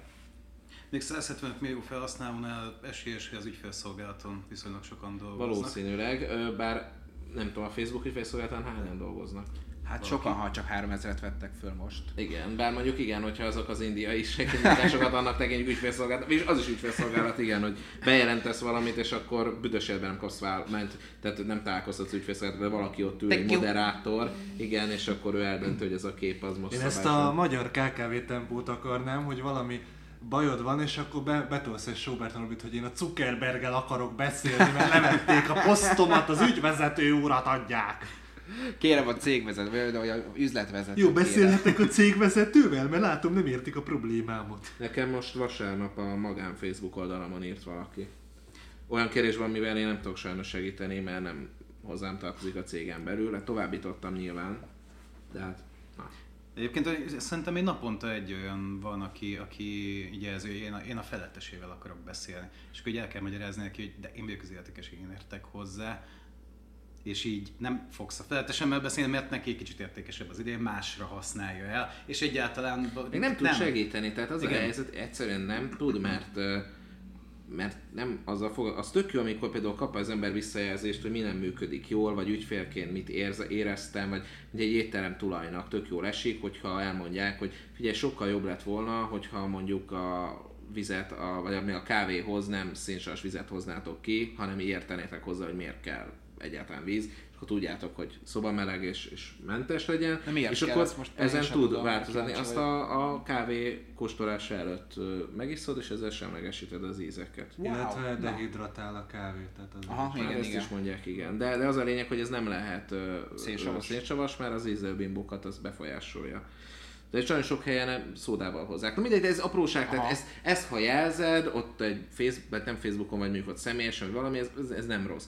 De tehát, Hát segíti a tehát munkát, nem a visszajelzéssel van probléma, nem hogy félreértse valaki, hanem egyszerűen azzal, amikor valaki úgy gondolja, hogy úgy oldja meg a problémát, hogyha a felettes ez megy, nem, ezzel csak problémát generál, és elveszte a jó indulatot. Tehát nálunk például most ugye kénytelenek vagyunk könyveket postázni, itt bizony előfordul az, hogy a posta elkeveri. De vagy egyszerűen mondjuk aki már életében a Magyar Postán dolgozott, az mondjuk pontosan tudja, hogy van ilyen, de, de valami miatt, vagy mondjuk rossz cím, például volt egy ilyen, hogy rossz címet adott meg az illető, már kétszer postázunk, már nem éri meg kiküldenünk, és ezután ír a kollégának, hogy ő az a főnökkel akar beszélni, mert ő nem kapta meg a 4480 forintos könyvet. Dugja fel magának a Ráadásul 4480 forintját. 3990 forintos. Igen, csak, a, csak a szállítással együtt. De az már benne nem erről van szó, hogy tehát ez engem nem érdekel, legszívesen visszautalnám neki, és hagyjuk a fenébe, bár mondjuk azzal is dolgozni kell, de legalább kevesebbet, de ő nem azért nem kapta meg, mert ő vele nem foglalkoztak, vagy bármi, hanem egész egyszerűen először rossz címet adott, másodszor pedig nem vett át az adott címen, kikeresték, a kollégák megnézték, már régen nem éri meg, már három, hárman foglalkoztak vele, és, és ő ilyenkor bejelenti, hogy a főnökkel akar beszélni, mert ő nem kapta meg a terméket, és majd mindenhova ki fogja írni, hogy őt meglopták. Nyilvánvalóan ilyenkor a főnök foglalkozik vele, és írok neki egy olyan levelet, hogy azt megemlegeti, és ezeket a büdös életben nem tették még ki sajnos sehova, pedig igen, ilyenkor ezt leszoktam írni, nagyjából mi a véleményem erről a jelenségről. De tényleg ez a hozzáállás. Ez a... Mert én a főnökkel akarok beszélni, mert különben kiteszem, hogy engem megloptak. Gondolj már bele, marketingesek vagyunk, el 4000 forintod érdekel minket, vagy a világuralom? A Magyar Postáról De csak hogy annyit, hogy kontextusba helyezzük, hogy ahol én lakom, nem mondom meg hol, mert még a végén kirúgják szegény postást. Van olyan, hogy a postás A hegyekbe? A hegyekben, messze távol, kirakják a... Nem a budai agban. Nem, nem, nem, nem, nem, annál, annál Hát szebb, annál szebb, nyugisabb. régióban. Kirakják a, a kerítésünk tetejére az Amazonról vagy bárhonnan rendelt ö, ö, dolgokat, valamint volt olyan, hogy ö, csöngetnek, egy vagy két perccel később értem le, nagyon-nagyon-nagyon magasan lakom a házamon belül, tehát hogy ö, leérek két perc múlva, Csaj már tölti ki ezt a ö, milyen papírt, ami a, az ajánlott küldevényt Átvételi. átvételizé, hogy majd hol tudom átvenni, és akkor kinyitom az ajtót, rám néz, és azt mondja, na ez most nem a legjobb dolog. És átadja nekem a papírt, mert hogy neki ki kellett fölöslegesen töltenie, mondom, jó napot kívánok! Önnek is, majd, majd utána négyszer kell aláírni a különböző pontokon, hogy hol, hol, hol vettem én át a, a, a hugomnak szánt borítékot, ami ajánlottan érkezett, és még a személyimért is föl kellett rólni. Mondom, bocsánat, ö, ö, föl kell mennem a személyimmel, mert nem tudtam, hogy ide személy is kell. Rendben. Tehát, hogy ö, én szerintem mindannyian találkoztunk azzal, hogy a Magyar Posta szolgáltatása azért. Én, én Nekem pozitívummal találkoztam, valamelyik nap jövök be az irodába, egyszer csak üvölt valaki, Zoltán, Zoltán! És itt hozzánk az irodában a lévő, tehát aki ki idehozta, szok, szokta hozni a levelet, egy ilyen testesebb ö, hölgyet kell, tehát egy ilyen nagyon nagy zöld ilyen valami elindult felé, rohan, de rohadt meleg volt, Zoltán, Zoltán! Én így megállok, és mondja, hogy láttam a Facebookon, azt nem értettem, miről beszél, de mondtam a kollégáknak, hogy az én címemen van. Na, Hát ez volt. És utána má- más, másnap meg valaki beívott a kávézójában, hogy vártam valakire, hogy, hogy egy kávéra, és akkor ő megmondta, hogy ő meg disznópörkölőket akar eladni, és hogy mondjam már meg neki, hogy miről írjon. Hát, hogy így, és így, tudod, ez kellemetlen, ho, honnan tudja, kit érdekel a disznópörkölés? Most, de érted, tehát most engem, tehát, nem tudom, hát találjunk ki témákat, de hát ne, ne, velem. Az egyik taxis mondta, hogy látott a Facebookon, és utána elkezdtem magyarázni ezt, hogy a valamelyik másik ilyen kollégája, meg ismerőse vállalkozás, nem tudom mi, hogy ő próbálta a Facebookot, már nem ő, hanem az ismerőse, és hogy ő nem hisz benne, mert nem működik, mert elégedett egy csomó pénzt, inkább szórólapozik. Én a Magyar Postánál azt hiszem van, van ilyen, hogy átveszed, vagy az a futárszolgálatok, nem, hanem alá kell írni ilyen digitális izővel. igen, amit ja, tudsz megfogni azt hülyeség, a... mert nem nézem ki a Magyar Postából, hogy ilyen digitális. Igen. Bár nem a Magyar. Posta küldő szolgálata, az a kis uh, MPL. Fox, MPL, azt mondom, kifejezetten jó. De nem, nagyon tetszik ez a digitális igen. aláírás, mert igazából, hogyha így random ilyen pontokat, Bármit. bármit, elfogad. Hát én évekig minek- vettem át úgy pénzt, hogy halott közszereplők neveit írtam alá. És egyszer csak jött a postás, és mindig hozzánk hozta a pénzt egy ilyen webshopnál, és akkor egyszer egy jön, hogy Zoli, most azért az, az már föltűnt nekik, hogy József Stalin vett át múlt héten a 80 ezer forintot. Kérlek már ne, ne olyat írja, amit el tudnak olvasni. De tényleg komolyan mondom, hogy év, évben mérhető, de az, az minimum nagyon sok hónapban, amíg, amíg, és ez pénzátvételes. Tehát egyébként azt nem mondom, hogy olyan volt, hogy hivatalos értesítés, és akkor na ezt most átveszed, vagy nem. Mondom, mi van benne? Hát figyelj, és így, meg, és így ki lehet ezeket nyitni. El lehet olvasni, és utána el tudod dönteni, hogy átveszed, vagy nem. Na, de ehhez azért kell adni jattot, tehát azért a postásoknak is érdemes jattolni. Én például volt, hogy chili paprikákat adtam, mert tudtam, hogy a, férje nagyon szereti a csípőset, és akkor ilyen hozzám meg ugye hát én is nagyon, és akkor érkeztek hozzám, és akkor azt azzal fizettem le a postást. És téged is, mert amilyen erős paprikák vannak, többet nem is hallottuk Ó, a férjéről. Nem, nem, de fölhozza, tehát föl, fölhozzák ilyenkor leveleket, azért ez számít, mert amúgy meg, ha nem ké- kézbesítik, írtozatosan kellemetlen, és nem tudod bizonyítani, hogy, hogy, hogy mi, hogy nem, te nem kaptad meg a levelet. Amúgy Na. neked is jött már olyan küldemény, amit úgy hoztak, hogy csak a te kezedbe, szigorúan csak te vehetted volna. Csak De két, átvettük. két, napig, két napig vidéken voltál, mondtam, hogy itt vagyok, én semmi közöm hozzá gyakorlatilag, de így mondták, hogy nem baj, De majd, persze. majd azt mondjuk. És én simán persze, tehát gond nélkül. És akkor alá, aláírtad, hogy Josip Stalin. Jó van. Na, Raktam egy X-et. térjünk, térjünk is át a hatodik témára. Egy felmérés szerint a hazai vállalatok 60%-a alkalmazza a tartalommarketinget. Szívesen, magyar véreim, szívesen. A LinkedIn közösségi hálózaton keresztül 1500 marketinggel és kommunikációval foglalkozó szakember bevonásával készített felmérés 12 kérdést tartalmazott, és az volt a célja, hogy felmérje a magyar cégek tartalommarketing érettségét. Szomorú! De a megadott határidőig csak 145-en töltötték ki a Content Plus Kft. kérdőívét, azt viszont megtudhatjuk, hogy csak a hazai vállalatok 20,7%-ánál működik tartalommarketingre szakosodott csapat, és a cégek 73,8%-ánál nincs erre elkülönített büdzsé. A magyar vállalkozások 79,3%-a ad hoc tartalomkészítést folytat, a beérkezett információk alapján az elkészített tartalommarketing érettségi index a felmérést végző cég szerint 2,5. Hogy ez mit tükröz? Azt, hogy miközben a vállalatok szűkebb csoportja elérte a négyes vagy ötös osztályzatot, addig a többség még csak a tájékozódásnál és az óvatos próbálkozásnál tart. Jú, itt már vitatkoznak, hogy Nekem... melyikük szólaljon meg. Én az, no. azon gondolkozom, hogy milyen jó lenne, ha csinálnánk egy tartalommarketing érettségit. Tényleg. Benyó? Jól értem-e, hogy ugyan 1500 embert kérdeztek meg, ahogy ezt meg szokták fogalmazni, de csak 145-en válaszoltak? 10%-os konverzió. De nem, hanem hogy 145, tehát Igen. akkor ez nem egy kutatás, ez így ez egy, na a Content Plus Kft-nek a tavalyi árbevételen 0 forint, az adózott eredménye mínusz 809 ezer forint. Raskó Attila és a ügyvezető úrnak mondom, hogy lesz ez még jobb is. Ha a tartalommarketinget használja, akkor, akkor azért ennél nagyobb a nulla forint előbb árbevétel is elképzelhető. Ez nyilván egy új szereplő, aki szeretné magát pozícionálni, ezért ő olyan tartalommarketing eszközt választott, hogy csinál egy kamu felmérést. Elítélhetném, de hát ilyet mi is csináltunk, tehát hozzáteszem azt, hogy, hogy a marketingszeg.com-on megjelent a 2016-os nagy országos tartalommarketing vagy szövegírói ilyen, ilyen felmérés, az is ilyen értelemben egy kamu, mert akiket elértünk, ott is hasonló mennyiség ember töltötte ki, és akkor abból lett valamilyen eredmény. De ez a könyvben is benne van a Kádár miféle könyvben, ugye, hogy ez egy jó eszköz, ha jól a, emlékszem. Lehet, hogy igen, igen, én is emlékszem, hogy minket is említ, nem kértük, tehát ö, ö, magát említette. Igen, ez egy jó eszköz, ö, az nem jó, hogy ennyire nem sikerült a pozíciós, én például erről most hallok először, tehát itt most olvasom. Ja, mert a médiapiacon jelent meg az. Ja, hát ja, jó, értem. Azon a médiapiacon jelent meg, a, amelyik, amelyik még úgy keresetek rá a mediapiac.com-on, vagy a kreatív.hu-n arra, hogy Kreatív Control Kft. vagy Csipos Zoltán. Tehát így a megjelenő a cikkek száma az mutatja, hogy ezek az oldalak itt szakmailag hogy gondolják a független tájékoztatást, és akkor itt ezt, itt záróját itt, itt le is zárom, hogy a kreatív.hu nekünk megjelent egy véleménycikkünk, aztán ugye a Román Balázs mondta, hogy többet a büdös nem jelenhetünk meg, aztán akkor főszerkesztő volt, már nem az, a tulajdonos meg utána azért jelezte, hogy egy ilyen vitára azért mehetnénk, csak nem volt jó a vitapartnernek, de, de nem igazán látnak szíves. A médiapiac meg az dettó. A kreatívon még amikor egy, egy cégnek meg, megjelent az MT-n egy ilyen anyag, vagy, vagy a cég kiadott közleményt, amiben megemlíti, hogy hát mi is készítjük az anyagait, tehát felsorolt az ügynökségeket, akkor ott bekerültünk ilyen egyemlítés szintjén,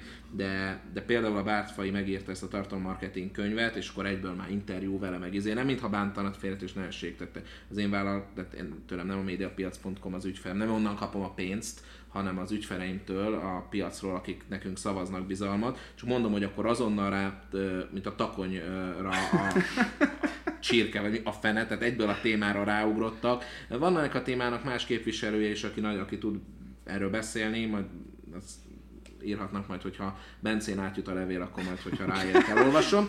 De, de a lényeg az, hogy egyébként maga az eszköz jó, tehát ezt le lehet másolni, Nyilván persze az elsők mi voltunk, de ez nem számít, mert a saját területeden is lehet használni, mert egy ilyen felmérés, hogyha elérezték egy legalább száz embert azért, hogy ne bohóckodjunk, itt ez megvalósult, akkor, akkor kijönnek belőle számok, de ezekre hitelt, ennek hitelt adni nem lehet. Nem azért, mert baj lenne magával, aki csinálta, mert nem ismerem őt egyáltalán, hanem egyszerűen nem jó a minta. Tehát ez nem piackutatás, eleve nálunk is azok válaszoltak nyilván, akik már nagyjából ismertek minket, vagy az, hogy van szövegírás létezik. Nyilván ők edukáltabbak. Az, hogy ő most kitalált egy ilyen kamut, hogy a tartómarketing érettségi index kettő és fél az átlag, ez szerintem megint tök jó ötlet, mert csinált egy ilyen indexet, aminek persze megint utána nézzünk, vagy belenézünk, nincsen sok értelme, ez egy hasraütésszerű dolog, önkényes dolog, de ezzel nincsen gond. Tehát ők nem állítják azt, hogy ez egy, ez egy reprezentatív felmérés, hogy ez, ez most így igaz, nem annyira igaz, hanem csak inkább arról szól, hogy ők megjelenjenek valahol. Tök jó eszköz, és ez szerintem nektek is használnatok kell, tehát keresni a saját tevékenységi körötökben valami ilyesmit. Mondom, ezzel az az egy problémám van, ez nem tudom, ez a LinkedIn buzulás, ez most miért van. Uh, nyilván tök jó eszköz, hogy juttassatok el, vagy csatorna sok, sok emberhez anyagokat, hogyha a célpiacotok a, a, megvan, jelen van LinkedIn-en használjátok, mi is teszünk ki cikkeket, de hát e, hozzám például nem jutott el, pedig azért lehet, hogy én is, vagy hogyha nem én, az ügyfeleink nagy része azért valószínűleg célpiaca. Én ezt meg is akartam kérdezni, hogy titeket, akkor azok szerint nem kérdeztek meg. Nem, most nem, voltatok, én, én, én, én, ezen nem voltatok benne az 1500 marketinggel és kommunikációval foglalkozó szakember. Hát én nem vagyok marketing és kommunikációval foglalkozó szakember, valószínűleg csak egy ilyen kis hülye vállalkozó vagyok, de én hallottam már egyébként a tartalommarketingről, nem tudom, hogy az én tartalommarketing érettségindexem mennyi lenne, én ez az átlag két és fél ezzel én megelégszem, ez nekem így elegendő lesz. Majd megkérdezem egy raskórat, hogy hány pontot kapok, de, de, de egyébként magát az eszközt azt tényleg jónak tartom, Ö, úgyhogy, úgyhogy érdemes ezt használni, de hát azért nagy feneket ne kerítsünk neki. Én Meg hát ide is bekerült. Hát de aki ez- minket után, mert miket mondtak, fölháborító, lehet oda menni, tessék. Betoljuk őket is, mint a katapultot. Hát Orbácsért akartam mondani. De egyébként én tehát még először, amikor olvastam ezt a hírt, én már ott elkezdtem rögni, amikor ez első mondat, egy felmérés szerint a hazai vállalatok 60%-a alkalmazza a tartalommarketinget. Na most lassan 7 éve dolgozunk ezen a piacon, nem, nem alkalmazza. Igen, egyébként igen, tehát, abból egy nullát szedjél. Ah, Ahogy, ahogy, ahogy mindig bele szoktunk kötni az ilyenekbe, a hazai, a ezt kitöltő hazai vállalatok 60%-a hiszi azt, hogy alkalmazza a tartalommarketinget. Jelzem. Mert ír, ír blogot. Az Ez- azért ezt, ha jól számolom, használja igen, és ezt, ha jól számolom, ugye mennyi kb. 90 ember. Oh yeah! Kijött! Ott a piacon! Kijött! Az a 90 Há, valahogy szerezzük meg őket. Négy év munkánk, Kell, meg! kell, van pénz, Uwe. Igen, tehát ezt értük el. Tehát ez volt négy évig, tényleg az első perctől nyomjuk ezt, hogy elszetem pénz, idő, minden, ez és e, 90 ember. Már azt mondja, hogy használja a tartalommarketinget. Köszönöm, tényleg büszke vagyok. De várjál, nincs rá büdzséje 73,8%-ának. Akkor mi miből élünk? Az, az, az, sem, az, akkor ami az, hogy a digitális büdzsének a része, a digitális marketing, vagy az online marketing Mert majd a költenek adverts De annak egy negyede, tehát akkor ez valójában olyan 22 ember. Na, az már úgy kell stimmel, nem? Igen, van annyi ügyfelünk. Ez egy tartalom alapú digitális ügynökség, ez a Content Plus amúgy most. De jó. Mind mindegyik. Csodaszép. Egy honlapot nézünk közben, ami nektek Már nagyon vizuális, lehet. ha ez már egy Team Forest-es sablon. Na, tehát én azt mondom, hogy jó. szerintem ez jó, és szerintem ügyesek, hogy, hogy ezt, ezt, ezt így megcsinálták, mert valahogy csak bejutottak ide is, tehát beszélünk erről, és ezért mondom, hogy ezt a mintát, bár ezt mi is Szívesen korábban, tehát, tehát érdemes nézni, hogy mi hogyan próbálunk terjedni, hogy ők hogyan próbálnak terjedni, és ezt a saját cégeden Mi alkalmazni. mint a vírus. Igen. Tehát mi, mi prüszkölésebb. De nekünk azért, mert jó a marketingünk. Ez egy tök jó eszköz egyébként, én annyit vonnék le ebből a te helyedben, hogy épp kurva jó egyébként, ha ilyen felméréseket készítesz, tehát én is csináltam tavaly egy olyan felmérést, amiben nem tudom, 120 szövegírót kérdeztünk meg arra, hogy milyen zenét hallgatnak, csak én nem... De az legalább írtam- szórakoztató felmérés, nem ilyen. És majdnem de elérte meg ezt a nem számot. Írt, de meg nem írtam bele olyan következtetéseket, hogy a világ szövegíróinak a 48%-a metált hallgat, mert nem volt reprezentatív, tehát hogy így ne hazudj. Azt vettem észre, hogy gyurcsányos. Kurva jó, kurva jó, kurva jó. Mondjuk megírta Igen. valaki, hogy, hogy azért szeret téged, mert te vagy a neokommunista álfideszes. Igen, továbbá álljobboldali, és ez csodálatos. Újságíróként ugye tudjuk azt, hogy addig gyakorlatilag senki sem vagy, amíg nem zsidóztak és náciztak le. Most ez már megvolt néhány éve, de olyat, hogy neokommunista, fideszes lennék, még soha senki nem mondott ilyen szépet, én meg vagyok hatudva, és ez Szerintem, de ezt, ezt ho, ho, hogyan vonta le így a Content Mapból? Tehát, és rólam Nem tudom, mit mert- gondol? Tehát, ezt jobban nem tudjuk, még kit érdekel. Ezt Tehát hol írták, vagy lehet hol, hol, hol került ez? Ez el? a- Üzenetben. az üzenet. A Facebook chaten küldték. Tényleg? Lehet Ez is, ja, ezt egyébként üzenem, tehát. Pubik, a, aki e, most ez azért hallgatja, hogy hát ha hal valami olyat, amit kivághat és hisztériász, az nyugodtan az írjon, mert mondok pár olyan dolgot, amit kirakhatsz, durvábbakat. Nagyon szívesen az egyik. Tehát ezért fölösleges az idődet elcseszni fontosabb dolgokra. Másik pedig, ha engem akar valaki szidni, meg problémája van, hiába hívja az ügyfélszolgálatit, hiába ír Facebook chaten, nem jutsz el hozzám. Tehát én ezeket nem hallom, meg ezeket nem olvasom. Tehát, hogy ez, ez az, az, a probléma, hogyha Egy gyűl, plusz gyűlölködni akarsz, az szépen, azt rendesen kell csinálni. Nem úgy, hogy így csak az éterbe beleüvöltöd. és Nem, jó szándékú volt egyébként, de egyébként így prüszkölve, röhögve szoktuk ezeket idézni. A leg- legjobb pillanatok. Egyébként, hogyha ki akarsz ilyeneket vágni, akkor mutasd meg nekem, majd mutatom, hogy milyen hashtageket tegyél mellé, jó? Hát ki lehet tenni, lehet minket szidni, csak akkor már ne legyen nekünk elérés. Köszi. Marketing. Van még valami? Ha nincs, akkor a plusz egy meglepetés Balázs cikkét vesszük ma. A Nagyon nagy meglepetés. Veszi alá a saját gorcső, gor, saját maga veszi gorcső alá cikkét. Na, Az, az szövegíró. köszönöm, igen. Jól, emlék, jól emlékszem, legelső gyakornoki, gyakornoki napomat töltöttem az Indexnél, és uh, mostani rovatvezetős töki első mondata hozzám az volt, hogyha a gorcső alá vesz kifejezést alkalmazni, mert nem minden végtagomat eltörik. A, nálam ugyanez van ez a napjainkban, ha úgy indul egy cikk napjainkban, vagy manapság, vagy, vagy a 21. században. Tehát ezeket, aki használja, az ki van rúgva. Vannak, akik úgy gondolják, hogy mások szerint úgy van, hogy. Egyébként ami engem rendkívül idegesít, és lehet, hogy ezt kellett volna mondanom, hogy eltöröm az összes csontodat, hogy mindig azt mondod, hogy, hogy a weboldal készítő cég számára, számára nem lett egyértelmű az eredmény. Számára? Mire? A telefon számára? Bazd meg? Miért nem lehet odaírni, hogy weboldal készítő cégnek? Mert az rövid. Mert Azért szeret hát- terje, terjengősek az újságírók. Az Karakterre, újságírók karakterre Igen, karakterre ír. Na, Igen, vegyük gorcső el a manapság napján. De várj, még, még egyet 21. akarok, hogy csak az újságíráshoz jöttünk, és hogy legyen tartalma is ennek. De most így azt másfél órája hallgatjátok, akkor most meg egy érdekes dolgot, ezért megért az Most már egészet, belefér, Hogy igen. igen, most már így a végére, az a két embernek, aki hallgatja, hogy a, Szia, Losi! olvastam egy ilyen ö, ö, mindegy könyvben volt egy ilyen dolog, hogy tanult, újságírónak tanult, és hogy hogy tanították. Első órán be megérkezett, és akkor a lead írásról volt szó. Mindenki azt hiszi, hogy azért tud majd tud újságot írni, vagy tud érdekes dolgokat írni, és azért elmondta a tanár a feladatot, hogy a nem tudom milyen középiskolában továbbképzés miatt az igazgató úr nem tudom hova fog utazni, ahol eltölt majd két napot a tanári karral együtt. Az utazás során beszélni fognak arról, hogy így, így a továbbfejlesztés, úgy a továbbképzés, ez fog történni, az fog, és ezen a két napon ugye így fognak tartózkodni, és azt kérte mindenkit, hogy írjon egy leadet, csak egy leadet a cikk elejére, ami miatt majd ezt elolvassák. Mindenki megírta, beszedte a tanár, egyik se lett használható. Mindenki megpróbált összefoglalni, hogy majd el fognak menni, hogy ott lesz az igazgató, stb. Utána fölírta a következő órán táblára, hogy milyen leadet kell írni, jövő héten nem lesz tanítás.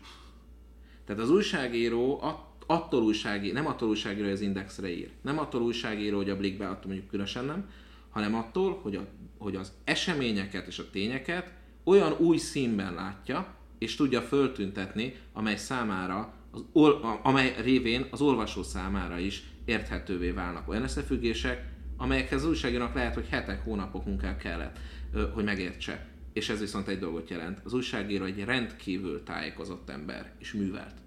És amikor egy sajtótájékoztatón elhangzik valami, az kontextusában tudja értelmezni, van történelmi ismerete, és nem egy büdös paraszt. Ö- Tehát nem egy pattanásos kis hülye gyerek, kis rövid klotgatjában, Az meg egy baj. kis videókamerával, hogy hello megkérdezném, hogy nem.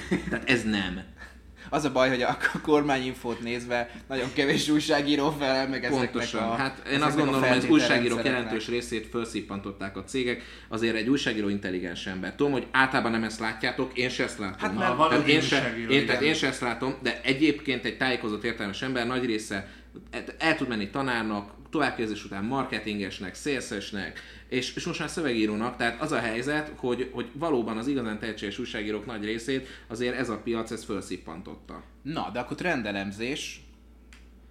A következő igen, cikk. ö- Ezt tanultuk a tárgymezőkről 149.041 levélből és 48.072 megnyitásból. Igen, azt Balázsnak ö, átadom a valószínűleg tudja a hallgató közönség, hogy nekem a számok olyanok, hogy mint a matematika olyan, hogy folyamatos aknamezőn kerülgetni az aknákat, és megpróbálni nem felrobbanni, miközben az ellenséget valahogy mégiscsak leteríteni, tehát a cikket elkészíteni. Ez az egyik. A másik, hogy ezek tárgymezők, és a autopilot küldünk leveleket. Na itt, itt jött az első probléma, hogy kitaláltam ezt a remek koncepciót, amit Neil Patelék, minden normális marketinges csinál, hogy relatíve nagy mintából szép nagy számokat kiteszel a címbe, azt elolvassák, tök jó. Visszajelzés, tényleg elolvassák, tényleg tök jó. A Sales Autopilot nincs arra fölkészülve, hogy te így a leveleidből így tömegesen exportálni akarsz így analitikát. Egyébként hozzáteszem itt, hogy annyira jól megy ez a cikk, hogy ö, a jelenleg, ha leosztjuk ahány napja megjelent, azzal, hogy hány látogató volt per nap, akkor ez vezet minden időkben. Nyilvánvalóan, tehát van ennél olvasottabb cikk, de az arány, rövid, rövid idő alatt, tehát az adott aránynap alaphoz. Tehát ennek van értelme matematikailag? Tehát Anna néni, eh, tehát, eh, vagy, vagy Tóth Ildikó tanárnő, mert a gimében azért már felelősnek tetszik lenni egy kicsit. Nem tetszik érezni a kudarcot velem kapcsolatban? Mert én, nagyon sajnálom, csak té- tényleg nem tudtam megérteni. Nem az Ildi, Ildi néni hibája, hanem én hülye vagyok. Tehát ez, ez, a, ez a fő baj. Tehát az a lényeg, Egy hogy az, adott napra levetítve. igen, tehát hogyha levetítjük, az, az összes látogatót most elosztjuk arra a napra, amennyi kint van, akkor ez a rekorder. Egy átlag, átlagot tekintve jelenleg. Tehát Jó, figyelj, működik. visszahallgatjuk, Szóval jó. és photoshopoljuk Ja, a jó. Az, az igen, azt mondják a marketing, az, hogy jó, azt mondják a számok, hogy ki jön. Oké, akkor vegyük meg. Tehát, De figyelj, nem baj, mert Ildi néni okos, ő tanár, te nem vagy okos, te vállalkozó vagy. Én sem vagyok okos, én marketinges vagyok. Tehát, hogy van, van remény mindenkinek. Aki Ezt tudja, a fiataloknak hogy üzenem. Mit? Aki tudja, csinálja, aki nem tudja, oktatja. Most az Ori tudja. És Nem tudta elmondani. És Ez egy ha nem tudja és csinálja, akkor Igen. marketinges. Vagy motivációs előadó. a szexológusokról. Na, a Sales Autopilotról eleve azt akarom elmondani, mert én nagyon szeretem őket, de már agyfaszt kapok.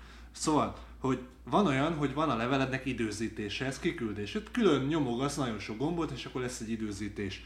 Ha te olyat szeretnél, hogy másodszori kiküldés, akkor én megpróbáltam azt megcsinálni, hogy beállítok egy új időzítést, és olyan feltételt adok neki, hogy aki az előzőt nem nyitotta meg. És kiküldtem, és kiment nulla darab embernek. És megkérdeztem a Sales Autopilot mágusunkat, aki ezt az egész agyament szart megérti, mondta, hogy nem úgy kell, hogy beállítod a logikusan odaírt kibaszott gombokkal, hogy második kiküldés feltétel, hanem lemásolod az első időzítést, átírsz benne két olyan gombot, amit nem gondoltad, hogy azt kell, és akkor így klónozva ki tudod a feltétellel küldeni. Na én itt azt hittem, hogy összetörök valamit. Ennél az analitikánál ugyanez volt, hogy konkrétan két órán keresztül másolgattam ki a kibaszott tárgymezőinket, mert nem, mindent tudsz exportálni, analitikát nem tudsz exportálni, illetve mondta a Feri, hogy de valamit ott lehet csinálni, de az nem úgy lesz, meg nem olyan lesz, tehát hogy ennél az egész rendszernél azt érzem, hogy tényleg programozók csinálták egy olyan gondolkodásmód mentén, ami gyakorlatilag civilizáció ellenes. De a lényegre rátérve, én azt szeretem ebben a cikkben, hogy mert hogy olvashatod mindenhol, hogy nagyon fontos a tárgymezőnél, hogy keltse fel a figyelmet, meg ilyenek. Mi azt csináltuk, hogy az idei összes tárgymezőnket, ami 3000-nél több embernek ment ki levelet, tárgymezősített, vagy mi van? Szóval, Szóval ami 3000-nél nagyobb listára ment ki. Igen. Ugye? Igen. Annak a tárgymezőjét összeszedtük, az összes lényegi adatot róla, hogy melyik nap ment ki a héten, tehát hogy pénteken vagy hétfőn, milyen órában ment ki, ki a kiküldő, mondjuk egy kivételével csak Zoli, de van, amikor mások is leveleznek, meg ö, mi volt maga a tárgymező, és ebből levontunk egy csomó következtetést, meg is tudom mondani, hogy miket. Az, hogy mikor levelezünk veled, az unalmas. A másik, hogy ö, mikor nyitják meg a legtöbben, ez ugye követi azt, hogy melyik nap levelezünk veled. Ami érdekes, az első komoly, hogy ö, statisztikailag nem tudtunk szignifikáns különbséget mutatni, hogy a, az, hogy melyik nap küldjük ki a levelet, és hogy mekkora megnyitási arány között összefüggés lenne, pont a hiba határon belül esik 95%-os megbízhatóságnál. Lehet, hogy a mintánk túl kicsi. Vagy lehet, hogy nem számít. De az, azt ö, akarom neked javasolni KKV cégvezetőként, hogyha te fél év alatt nem küldesz ki 150 ezer levelet, mert mondjuk ez egy 4-5 ezer fős lista, nem küldesz ki 150 ezer levelet, akkor gyakorlatilag teljesen mindegy, hogy melyik nap küldött ki a hírleveledet, ugyanis nem tudsz szignifikáns különbséget hozni. Tehát kurva mindegy, csak küld ki. Azt is megtudtuk, hogy az, hogy milyen hosszú a tárgymező, az körülbelül teljesen lényegtelen, az, hogy a karakterszám mennyi, az is teljesen lényegtelen, Ez a kettő nem ugyanaz? nem, mert az egyik a szószám, a másik karakterszám. Mi az, amit javasolsz amúgy, hogyha mondjuk valaki most elkezd egy hírlevelet otthon, épp, épp most a Content Pub hallgatása közben pötyög egy hírlevelet, Azt, és, hogy ö, legyen marketingszöveg.com előfizetésem, hogyha nem az, akkor nem komolyan vehető marketinges, de és most, mondom. sem maradhatott akkor ez ki. Ö, Szuper. olvassa, várjál, olvassa ezt a cikket, mert benne van, tehát az öt legjobb tárgymezőt és az öt legrosszabbat is megnéztük. Nyilván, hogyha van eszed, akkor az öt legjobbat kezded el lemásolni. És tanulsz az öt legrosszabb. Plusz letöltheted a, mind a 33-at egy Excel fájlba, benne minden adattal, tehát Na. ez kurva jó az önmagában. megér De tudod mit? pénzt. De te havi 6000 ér elérhetted. De Most tudod mit, ha se olvasni nem szeretsz, se a számokat, 28-án tartunk egy tréninget, ahol így elmondjuk neked beszédbe, hogy hogy írjál jól. De az nem termezőkről fog szólni, hanem arról, hogy hogyan írjál olyan blogbejegyzést, ami jó. Ez azért nagyon jó az a tréning, egyrészt mert mi tartjuk, másrészt azért, mert minden előadó több ezer cikket megírt már, tehát most így az időt spórol neked. És tudják, hogy hogy kell autós három év cikket múlva, írni, hogy ha kell leszel, írni. és betörsz a kommunikációs iparba, és Teslákkal gyorsulhatsz. Egyébként nem a Tesla gyorsul legjobban, hanem a Form 1-es autó, ami 4,4 alatt van 200 Na Zoli, miért nem hozták egy Form 1-es autót péntekre? Mert Szeretném nem volt, nem volt így 10 millió eurója. Á. Azért. Ezek a kifogások. Na, hát köszönjük szépen, hogy ma itt voltatok velünk. Ez egy maratonira sikeredett Content Pub. Szerintem ez a leghosszabb. Egy élmény volt végigülni. Találkozunk jövő héten, és Azért ez jó volt, ez a leghosszabb élmény volt ülni. Na Igen, mindegy, hát, na Nagyon hát, sokat nevettünk. Milyen jót szórakoztunk. Hát nekem azért... De milyen, hogy az elköszönésnél a legaktívabb a Dani, tehát hogy végre mehetünk cigizni. Na, szóval, itt volt velem Dani. Ja, igen, igen. Ja, igen, igen, igen, igen. köszönjük. Nagyon jó igen, volt, igen, köszi. Balázs! Szerbusz. És persze Zoli. Kellemes felháborodást. Igen, meg lesz, találkozunk jövő héten. És van Sziasztok. még egy srác a zenekarban. A te neved? Á, vagyis Viktor. Na jó, még egyszer, sziasztok! Szövegírás és tartalommarketing. Minden az engedély alapú reklámokról és a minőségi tartalomról. Stratégia és terjesztés. Trendek és vélemények. Ez volt a Content Pub.